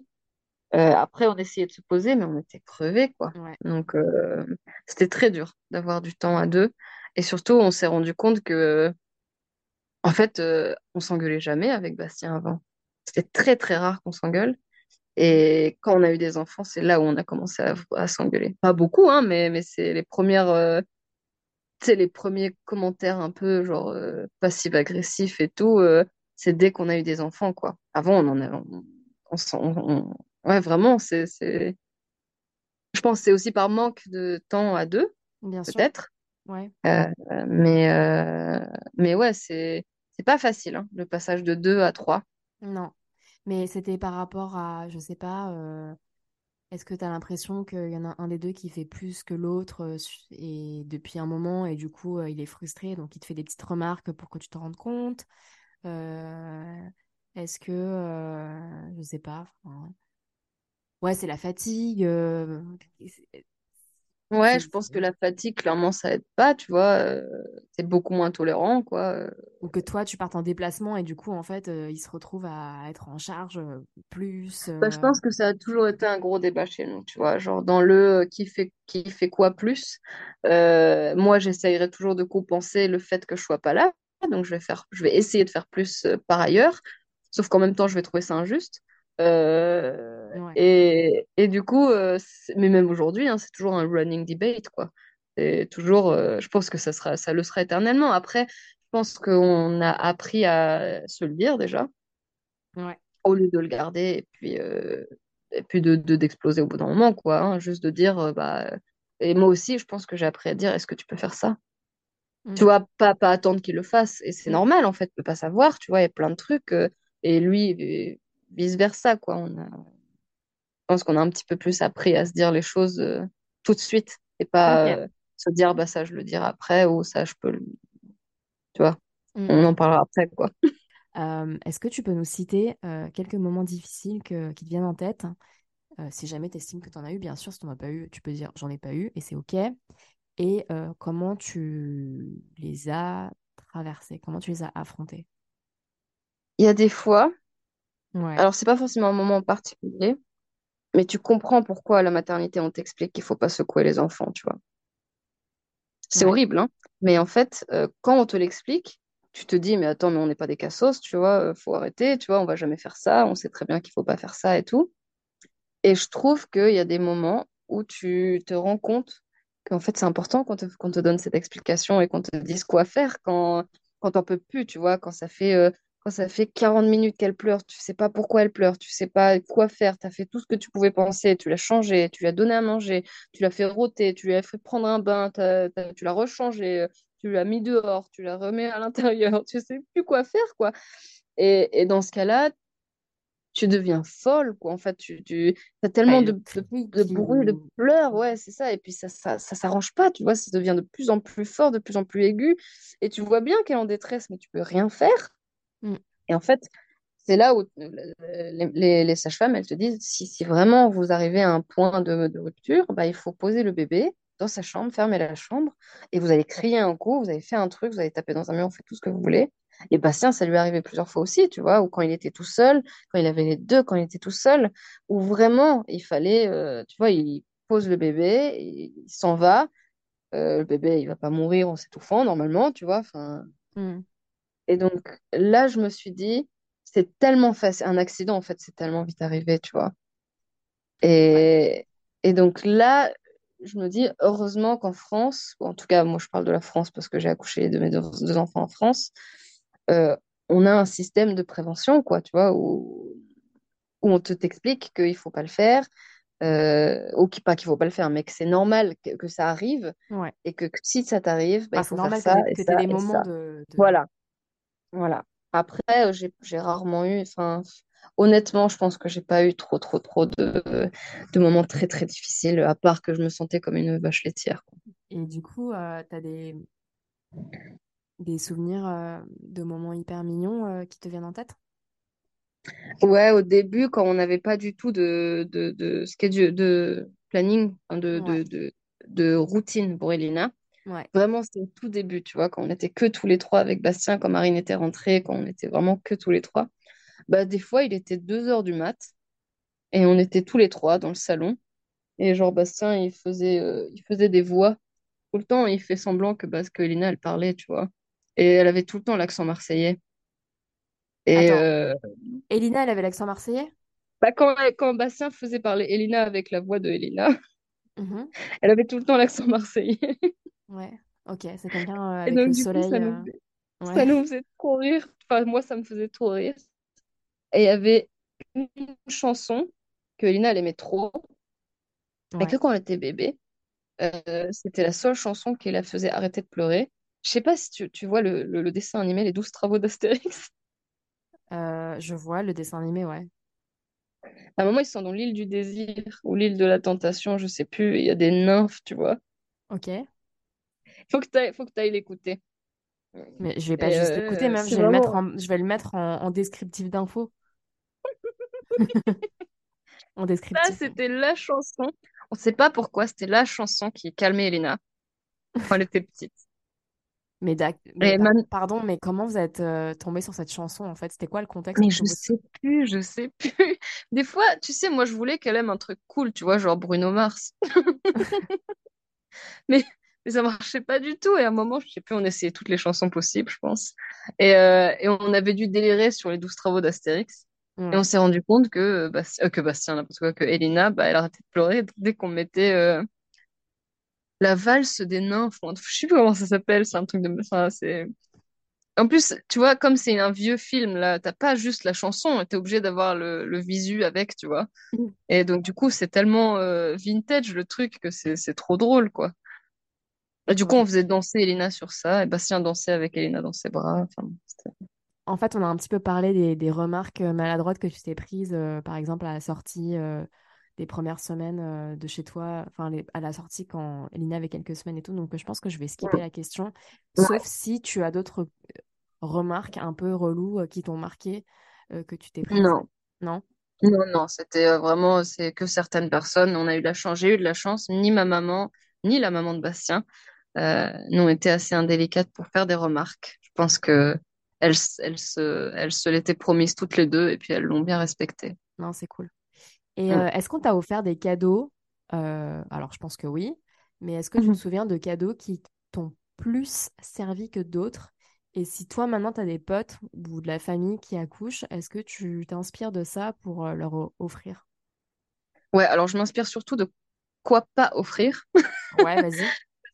Genre les peluches et les doudous, là, c'est, ça sert vraiment à rien, tu vois. Enfin, vraiment, Alors, tu te retrouves avec genre 72 doudous et tu sais pas quoi faire. ouais.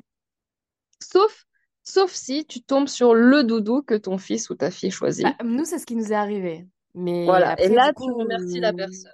ouais, Voilà. mais du coup, il y en a d'autres qui sont euh, dans, un- dans le fond d'un panier depuis longtemps. Mais bon, Bah ouais, puis au ouais, final, ça prend juste des amis et puis voilà, quoi.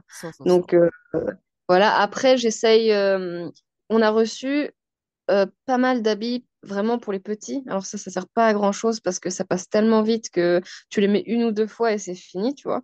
Ouais, Euh, donc il vaut mieux offrir genre du un an, tu vois, ou du 18 mois euh, pour être sûr servi. Bah moi, c'est ce que je fais maintenant.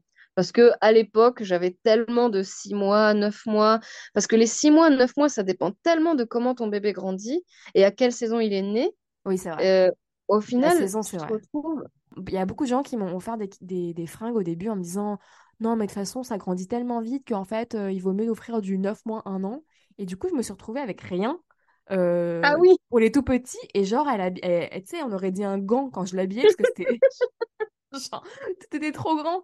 Et donc, euh, c'est hyper difficile de, de doser parce que ouais, c'était quand même. Non, Et mais c'est surtout vrai. que nous, c'était l'hiver, donc il fallait quand même la fringuer, quoi. Oui, oui, oui, tu peux pas la laisser à poil, quoi. Et donc, euh, et donc, t'offres quoi?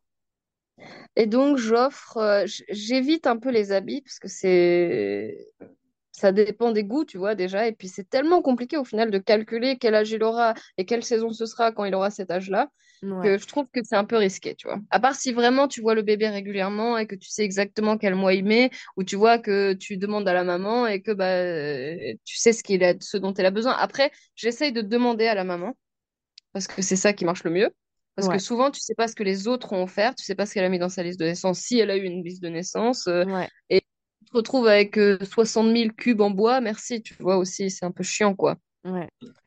Après, il y a un truc, ça c'est plus pour les gens proches, que moi, ça, on l'utilise aujourd'hui toujours, c'est le truc pour déboucher le nez des enfants, et c'est pas un mouche-bébé. Enfin, c- c'est pas le mouche-bébé où c'est le- le- les parents qui aspirent le truc, mais c'est une espèce de poire où euh, tu mets du sérum fille dedans, et en fait, tu fais pchit, et ça débouche le nez de l'autre sens, et ça marche trop bien. Et en fait, tu l'achètes sur Amazon, et ça coûte genre euh, Yonka Cohen, tu vois, ou un truc comme ça. Ah ouais, Je... c'est hyper euh, pas cher. Ok. Ouais, c'est pas du tout cher. Et donc, du coup, après, je me sens un peu mal d'offrir ça en cadeau de naissance parce que c'est vraiment pas cher, tu vois. Ça fait vraiment genre, ouais, je t'offre un truc en silicone, tu vois. Ouais, mais ça sert à rien d'offrir des, des cubes en bois qui coûtent 10 000 yens et qui servent pas, et Bah ouais, c'est ça, tu vois. Alors que ça, clairement, nous, on s'en sert aujourd'hui, quoi. Ils ont 6 et 4 ans, on, on, lui- on les rachète et on les utilise toujours. Les anneaux de dentition, c'est bien, mais faut que, faut que tu s'assures que les, les parents, ils en ont pas, quoi. Enfin, qu'ils en ont pas déjà 60. Ouais. Ou Euh, même que le bébé, en fait, il l'accepte, quoi, parce que, enfin... Bah oui, oui, c'est ça. Bah après, tu perds rien à avoir plusieurs trucs de dentition, comme ça, tu t'essayes tous, tu vois. Moi, il y en a hmm, un que mes enfants, ils ont pris, et c'était un cadeau. Ok. Donc euh, voilà, ça dépend. Et c'est quoi ton avis sur l'argent?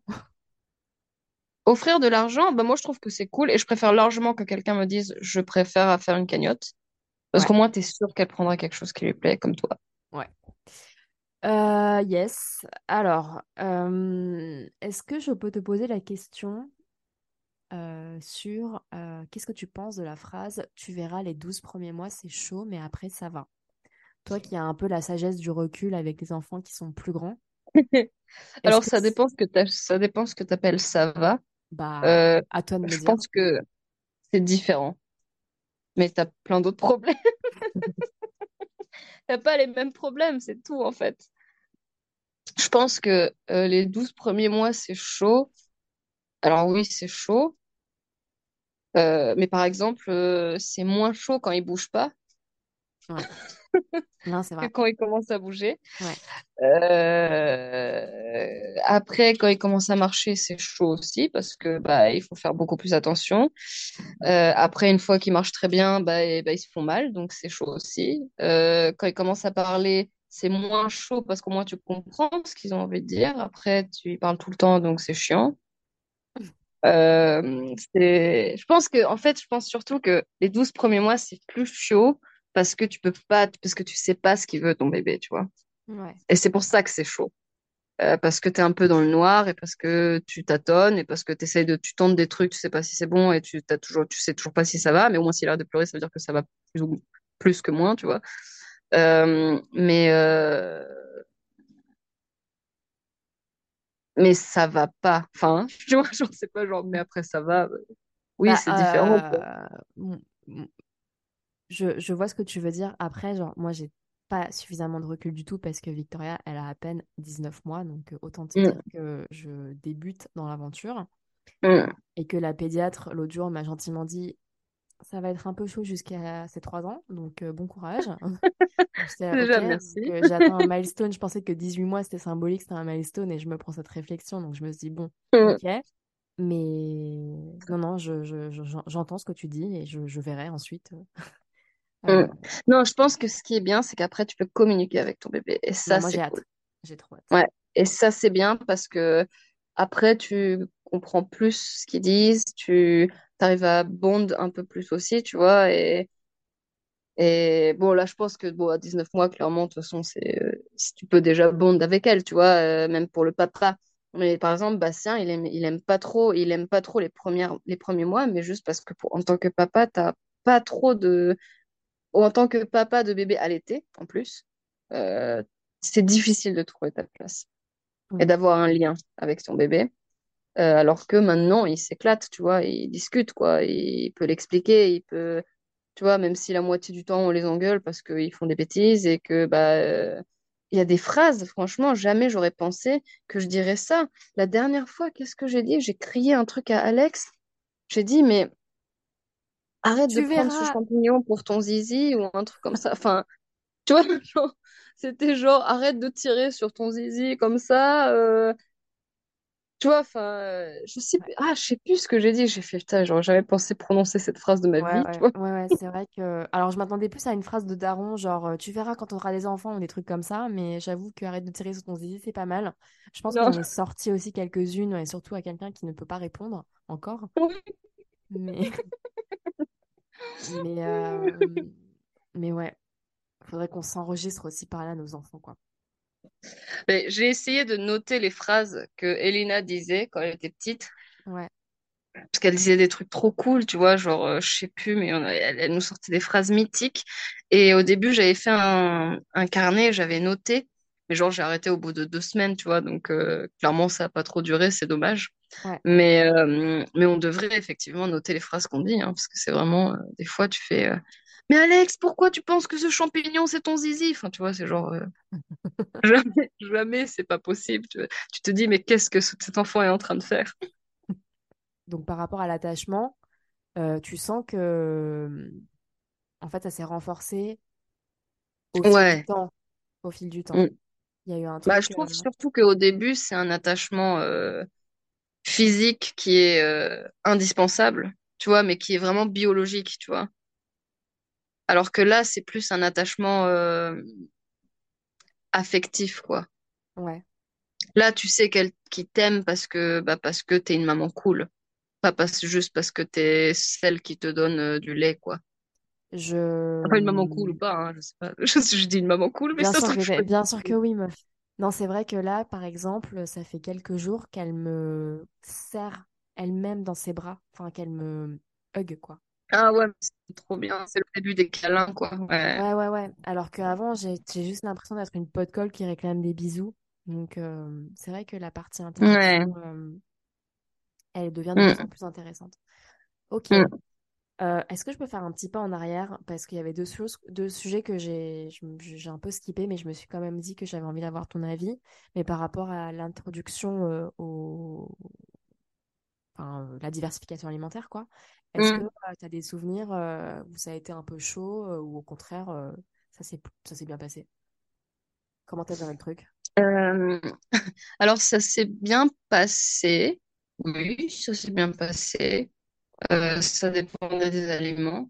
Euh, moi, j'ai pas. Au début, je voulais faire la DME. Je voulais faire la diversification menée par l'enfant. C'est ce qui ouais. fâche. D'ailleurs, ça me fait. À chaque fois, je, je trouve que c'est horrible parce que c'est le même, le même diminutif que demi-molle exploitable, tu vois. Mais euh, What? Genre, c'est une demi-meule que tu peux quand même euh, prendre, quoi. voilà. Et du coup, c'est horrible, tu vois. Ok, ok. Et, euh, mais nous, on n'a pas trop fait le- la, la diversification menée par l'enfant parce que, parce que Elina, elle était, euh, elle mangeait bien la purée, tu vois, il n'y avait pas de problème. Ouais. Et j'arrivais pas à cuire les aliments. Je trouve que c'est pas bon les brocolis trop cuits, donc euh, j'avais pas envie de cuire le brocoli tellement que le truc, il, il allait être de la purée dans ses, dans ses doigts, quoi. Alors, il y a juste une fois où ça m'a fait ultra flipper parce qu'en fait, elle s'est euh, elle, elle s'est étouffée avec du jus de pomme, je sais pas comment elle a fait. Et elle a vomi, mais tellement violemment, tu vois. Enfin, c'était horrible, quoi. C'était la première fois qu'on lui faisait boire du, du jus de pomme. Et la meuf elle était comme ça, et puis elle a sorti des trucs par son nez, ça a fait un espèce de jet comme dans L'Exorciste, tu vois. Euh, C'était horrible. Ah, Et donc, en plus, en plus, on l'a filmé, tu vois. Donc, du coup, c'est encore plus horrible. C'est trop le truc d'horreur. Euh, et puis, euh, non, pour la diversification, c'était pas trop problématique. Après, moi, j'ai essayé, moi, j'ai essayé de tout faire moi-même. Euh, donc, je, j'avais un Nutri Baby, tu sais, c'est le truc où tu pouvais cuire à la vapeur et puis à côté, tu avais un mixeur, et tu pouvais tout faire en même temps, récupérer le jus de cuisson, mettre dedans, enfin bon. Alors, de nos jours, madame, ça s'appelle un baby cook, mais euh, Non, c'est la marque Nutri Baby, je te jure. C'était la marque B.A.B.A, ça s'appelait un Nutri Baby. bah, maintenant, c'est baby cook. Baby cook. C'est vrai? Ouais. Anyway. Bon, alors, ça s'appelait un Nutri Baby. Et bref, et donc du coup, euh, je faisais les, je faisais tout le soir. Et je faisais des petits tupperwares et tout pour les emmener à la, à la nounou. Et j'essayais euh, j'essayais de mixer plein de trucs, tu vois. Et euh, le, le veau mixé, c'est vraiment pas bon, quoi, quand il est pas assaisonné, tu vois. Et donc, du et donc, du coup, on a vite assaisonné les trucs pour nos enfants aussi, parce qu'au final, euh, moi, je me disais, mais si même moi, j'ai pas envie de le bouffer, comment est-ce que elle, elle aurait envie de le manger, tu vois? hmm, Et donc, du coup, assez rapidement, on a essayé de lui faire manger des trucs un peu plus, euh, un peu plus comme nous, tu vois, un peu plus qui ressemblaient à un repas, quoi. ok. Donc, euh, Et c'était pareil pour les bah, Alex, il était moins, je sais pas, non, Alex, il mangeait un peu de tout, donc c'était pas, mais les deux, ils, ils étaient pas très compliqués. Et ça aussi, enfin, tu disais que tu, tu préparais le soir, mais genre, est-ce que Bastien, il s'impliquait un peu aussi pour ça? Oui, oui, genre, il, il pelait les légumes, et puis, euh, bon, Ok. c'est moi qui ai coupé, et puis on faisait le truc, on paquait, on mettait au congélo, et tout, quoi. Ok. Et pour la mobilité, parce que tu disais quand il commence à bou- enfin quand il bouge pas, c'est cool, et après quand il commence à bouger, quand il commence à marcher, quand il commence à bien marcher, qu'il commence à courir et qu'il se font mal, quand la mobilité est arrivée dans la vie d'Elina, est-ce que Mhm. euh, tu l'as bien vécu? Comment t'as baby-proofé la maison? Comment tu faisais quand tu étais à la maison, qu'elle était là et que tu devais faire un autre truc et la surveiller en même temps? Comment t'as géré le truc? Alors, nous, on a pris le parti de pas vraiment baby-proofer la maison. Ok, Alors, bien évidemment, on a protégé les prises, euh, voilà, tu vois, on n'avait pas, genre, des trucs en verre, euh, euh, à la portée de main de la hauteur de Elina. Euh, mais par contre, on n'a pas, genre, caché tous les euh, cadeaux, tous les coins. Euh, on a préféré lui apprendre Ah ouais? euh, que c'était dangereux. Et on a essayé de faire ça partout, tu vois. Mais parce qu'en fait, j'en avais vu un, un couple de parents faire ça. À chaque fois qu'ils arrivaient à un nouvel endroit, ils prenaient leur bébé. Bon, c'est pas un bébé tout bébé, hein, mais ils prenaient le, le bambin, enfin, je sais pas comment on dit, là, je- le Leur enfant. Et en fait, ils faisaient le tour des lieux. Et ils leur disaient, bon, bah voilà, tu vois, là, c'est dangereux, là, c'est dangereux, là, tu fais attention, là, il y a une marche, là, il y a ça, là, il y a ça. Ah, c'est cool. Et donc, en fait, euh, du coup, au lieu de baby-proofer tout ce que, tout ce qu'il y avait autour de l'enfant, il apprenait aux enfants de, de s'adapter à l'environnement dans lequel il était, quoi. D'accord. Et ça, j'ai trouvé ça super cool. Donc, on a fait Bah ouais, ça. Ouais. Euh, après, nous, on avait un car- on a un carrelage à la maison. Donc, euh, clairement, si elle tombait, ça faisait mal, tu vois. Et, euh, et en fait, du coup, on lui, on avait un, un, un matto, tu sais, le truc euh, avec l'alphabet, là, tu sais, les chiffres qu'on mettait par terre où elle était dans le salon. Mais on n'a pas mis de barrière nulle part. Euh, on faisait juste en sorte euh, qu'elle, qu'on fasse assez attention quand elle était là, quoi. Ok. On n'a pas fait, on a, on l'a pas mis en barrière. On lui laissait un espace assez grand. T'as pas eu l'impression de les courir tout le temps après euh, Ah eu si, tout le temps, mais si, tout le temps. Mais bon, c'était, je l'ai fait. Ok. Et ça passe. Oui, mais après, il faut que tu te dises que moi, j'avais mon enfant euh, full-time euh, à la crèche, quoi. Donc, en fait, quand je l'avais, c'était après le boulot. J'allais la chercher à 5h30, euh, 5h45. Et puis, c'était le week-end après. Tu vois, la- le soir, si, si. Mais bon, après, le soir, Bastien était souvent de retour déjà. Donc, on était deux déjà. Et puis, on se relayait, quoi. J'ai rarement eu, tu vois, j'avais pas des mercredis où j'étais tout, que avec l'enfant toute seule. euh, euh, et il fallait que je fasse des trucs en même temps, tu vois. Victoria, elle va à la crèche aussi euh, depuis un moment et puis euh, c'est c'est des journées complètes. Et malgré ça, je me dis, quand elle rentre, en 10 minutes, la maison est retournée. Ah bah mais c'est c'est clair. De toute façon, t'as pas une maison propre. Enfin, la, la maison, euh, elle subit la présence de l'enfant, quoi. je vais voir si je garde cette partie, mais je pense qu'on va, on va skipper Alex. Parce que la pre- Mm. l'année zéro d'Elina, je pense que c'est bah, c'est ta première année zéro ever. Oui, oui, euh, oui. Et puis voilà. c'est pas pareil pour le deuxième, ouais. Euh, sauf si tu as envie de rajouter euh, quelque chose, tu as envie de compléter euh, quelque chose. De toute façon, la seule différence, c'est que quand t'as un deuxième, bah t'as aussi le premier, hein, et que et qu'il faut et que du coup t'es beaucoup plus cool et que tu laisses beaucoup plus de choses passer et que au final le deuxième il il subit un peu, tu vois, il a pas le choix, quoi. Il faut qu'il suive. ouais. Donc c'est tout. Donc c'est plus cool. C'est beaucoup moins oh là là, c'est un deuxième, c'est un bébé. Tu, tu profites pas de l'année zéro parce que parce que t'as l'année 3 en même temps de l'autre, quoi. Elle avait quel âge, Elina, quand, quand Alex... Quand, quand Alex est né, elle avait deux ans et deux mois. C'est, euh, ça devait être intense, purée, au début. Après, on a pris le parti hein, de- d'avoir des enfants rapprochés parce que, euh, bah, du coup, en gros, euh, Elina n'avait pas enlevé sa couche que Alex est arrivé. Donc, du coup, on n'avait pas eu de, de coupure entre la couche, tu vois, Ouais. deux. Donc, ça, c'était cool. Ouais, mais aujourd'hui, Et ils ont plus de puis, quoi. et puis, au final, non, non, aujourd'hui, ils ont plus de couche, mais aujourd'hui, c'est génial parce qu'ils jouent à fond tous les deux. Et c'est là où je regrette pas qu'on ait fait, tu vois, qu'on ait galéré pendant euh, quatre ans parce que, parce qu'au final, on a eu deux bébés euh, en quatre ans, enfin, deux bébés en deux ans, quoi.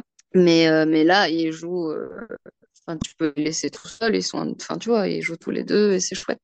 Donc, moi, j'aime bien poser la question à la personne que j'interviewe pour savoir si elle a des conseils ou des recommandations pour les parents qui sont en train de traverser peut-être une phase un peu difficile de leur année zéro. Alors, moi, je pense qu'il faut surtout pas écouter ce que les gens qui n'ont pas d'enfants euh, disent. Ouais. parce que ça, c'est insupportable. Et parce que, tu vois, tous les gens qui commencent leur phrase par Bon, alors moi, j'ai pas d'enfant, donc je sais pas vraiment, mais euh, bah, tu peux dire bah, ferme ta gueule, tu vois, juste euh, ne dis rien, parce que Ouais. ce sera jamais, enfin, ce sera jamais correct, et ce Ouais. sera jamais euh, bienvenu, en fait, comme commentaire. Et surtout, vraiment, il faut pas, il faut juger personne, quoi. Il faut pas se juger, et, et surtout pas se juger soi-même, parce qu'on a plein d'idéaux quand il s'agit des enfants, je pense. Et on se dit, ah, moi, je vais faire ça comme ça, moi, je vais faire ça comme ça. Et ça se passe jamais comme ça. Et au final, c'est ce que toi, tu fais qui est la meilleure méthode que toi, tu as choisie, quoi. Donc, euh, faut pas se prendre la tête, faut pas comparer, euh, parce que même quand on a deux et que tu fais, essaies de faire exactement la même chose pour le premier et le deuxième, ça marche, t'as pas du tout le même résultat. Euh, c'est bien que tous les enfants sont différents et que c'est pas parce qu'il y a un truc que tu fais sur un que que quelqu'un t'a dit qu'il marchait euh, que ça marchera sur le tien et Ouais. que vraiment il faut il faut pas se mettre la presse quoi parce qu'au final si tu te mets la presse c'est que tu tiens tellement ton- à ton enfant que clairement ton enfant il a assez d'amour et qu'il faut pas te sentir coupable pour des choses que tu fais ou euh, déjà si tu fais Nayam sur ton bébé c'est que tu fais ce qu'il faut Est-ce que je te dis merci? Ben, Non, mais parce que je le prends genre pour moi, tu vois, là. Mais, euh, c'est bien tant mieux Ouais, ouais. Non, c'est hyper intéressant. Merci, Caro. Bah de rien il y a pas de souci on pourrait en parler pendant des jours entiers je pense mais Ouais, carrément. Carrément. Et euh, bon, on a eu des infos exclusives sur euh, cet épisode. Ouais, sur le... Ah ouais, j'avoue, franchement. Mais Merci pour euh, l'interview, du coup, parce que j'aurais jamais eu cette info sinon. Non, mais en fait, euh, juste, je me rends compte à quel point, genre, euh, en tant qu'amie, j'ai pas du tout été présente euh, euh, Non, mais c'est un... Non, mais je savais pas. Personne, Mais je savais. personne n'est présent. Mais non. Enfin, parce que maintenant, en fait, on a, on a toutes des bébés. Donc, en fait, maintenant, genre, on peut s'aider, tu vois. Surtout si on était à côté, on aurait pu s'aider. Ou même de loin, on aurait pu s'aider. On aurait... Enfin, on, on sait à quel point, genre, euh, il y a des phases qui sont hardcore, tu vois. Et, euh, et moi, j'étais complète... Enfin, les gens qui n'ont pas d'enfants, quoi. Et c'est la faute de personne, mais à quel point on est à côté de la ah plaque. non. Et puis... et puis de toute façon, c'est comme ça, tu vois. Enfin, Ouais, et puis ça veut pas dire que ça veut pas dire qu'on peut pas s'aider à partir de maintenant. Bien puis sûr, bien sûr. ça veut pas dire qu'on arrête de se parler. Enfin, vraiment, c'est pas. euh, Ouais. Moi, j'étais pareil, hein, avec nos, mes autres potes qui avaient. Bah, il y en a pas beaucoup qui avaient des enfants avant moi, mais euh, les, le peu qui ont eu des enfants avant moi. euh, J'avais zéro clou, quoi. Et puis même maintenant que je sais et que j'ai, je sais, bah, euh, je prends pas forcément le temps, hein, donc c'est pas. Bah ouais, parce qu'on a moins le temps parce qu'on a des enfants, quoi. Bah oui, c'est ça. Bah écoute, euh, merci, Caro. Bah non, merci, go maintenant, il est tard. Zen, zen. Et euh, je sais pas comment terminer l'épisode. Donc je pense que je vais juste mettre la chanson euh, de Astérix. Oui. je vais faire un fade out en disant merci. Voilà, j'espère que l'épisode vous a plu. Si c'est le cas, n'hésitez pas à mettre 5 étoiles sur vos plateformes d'écoute, ça m'aide pour le référencement. Si vous souhaitez soutenir le podcast sous forme de petit café, même un seul, il y a le lien Buy Me a Coffee en barre d'infos. Vous pouvez aussi suivre les coulisses du podcast sur Instagram, at 021podcast avec un underscore entre chaque mot. N'hésitez pas à le partager à vos proches, à vos potes qui sont dans leur année zéro et aux personnes qui n'ont peut-être pas compris pourquoi vous étiez moins dispo après la naissance de votre bébé. Bisous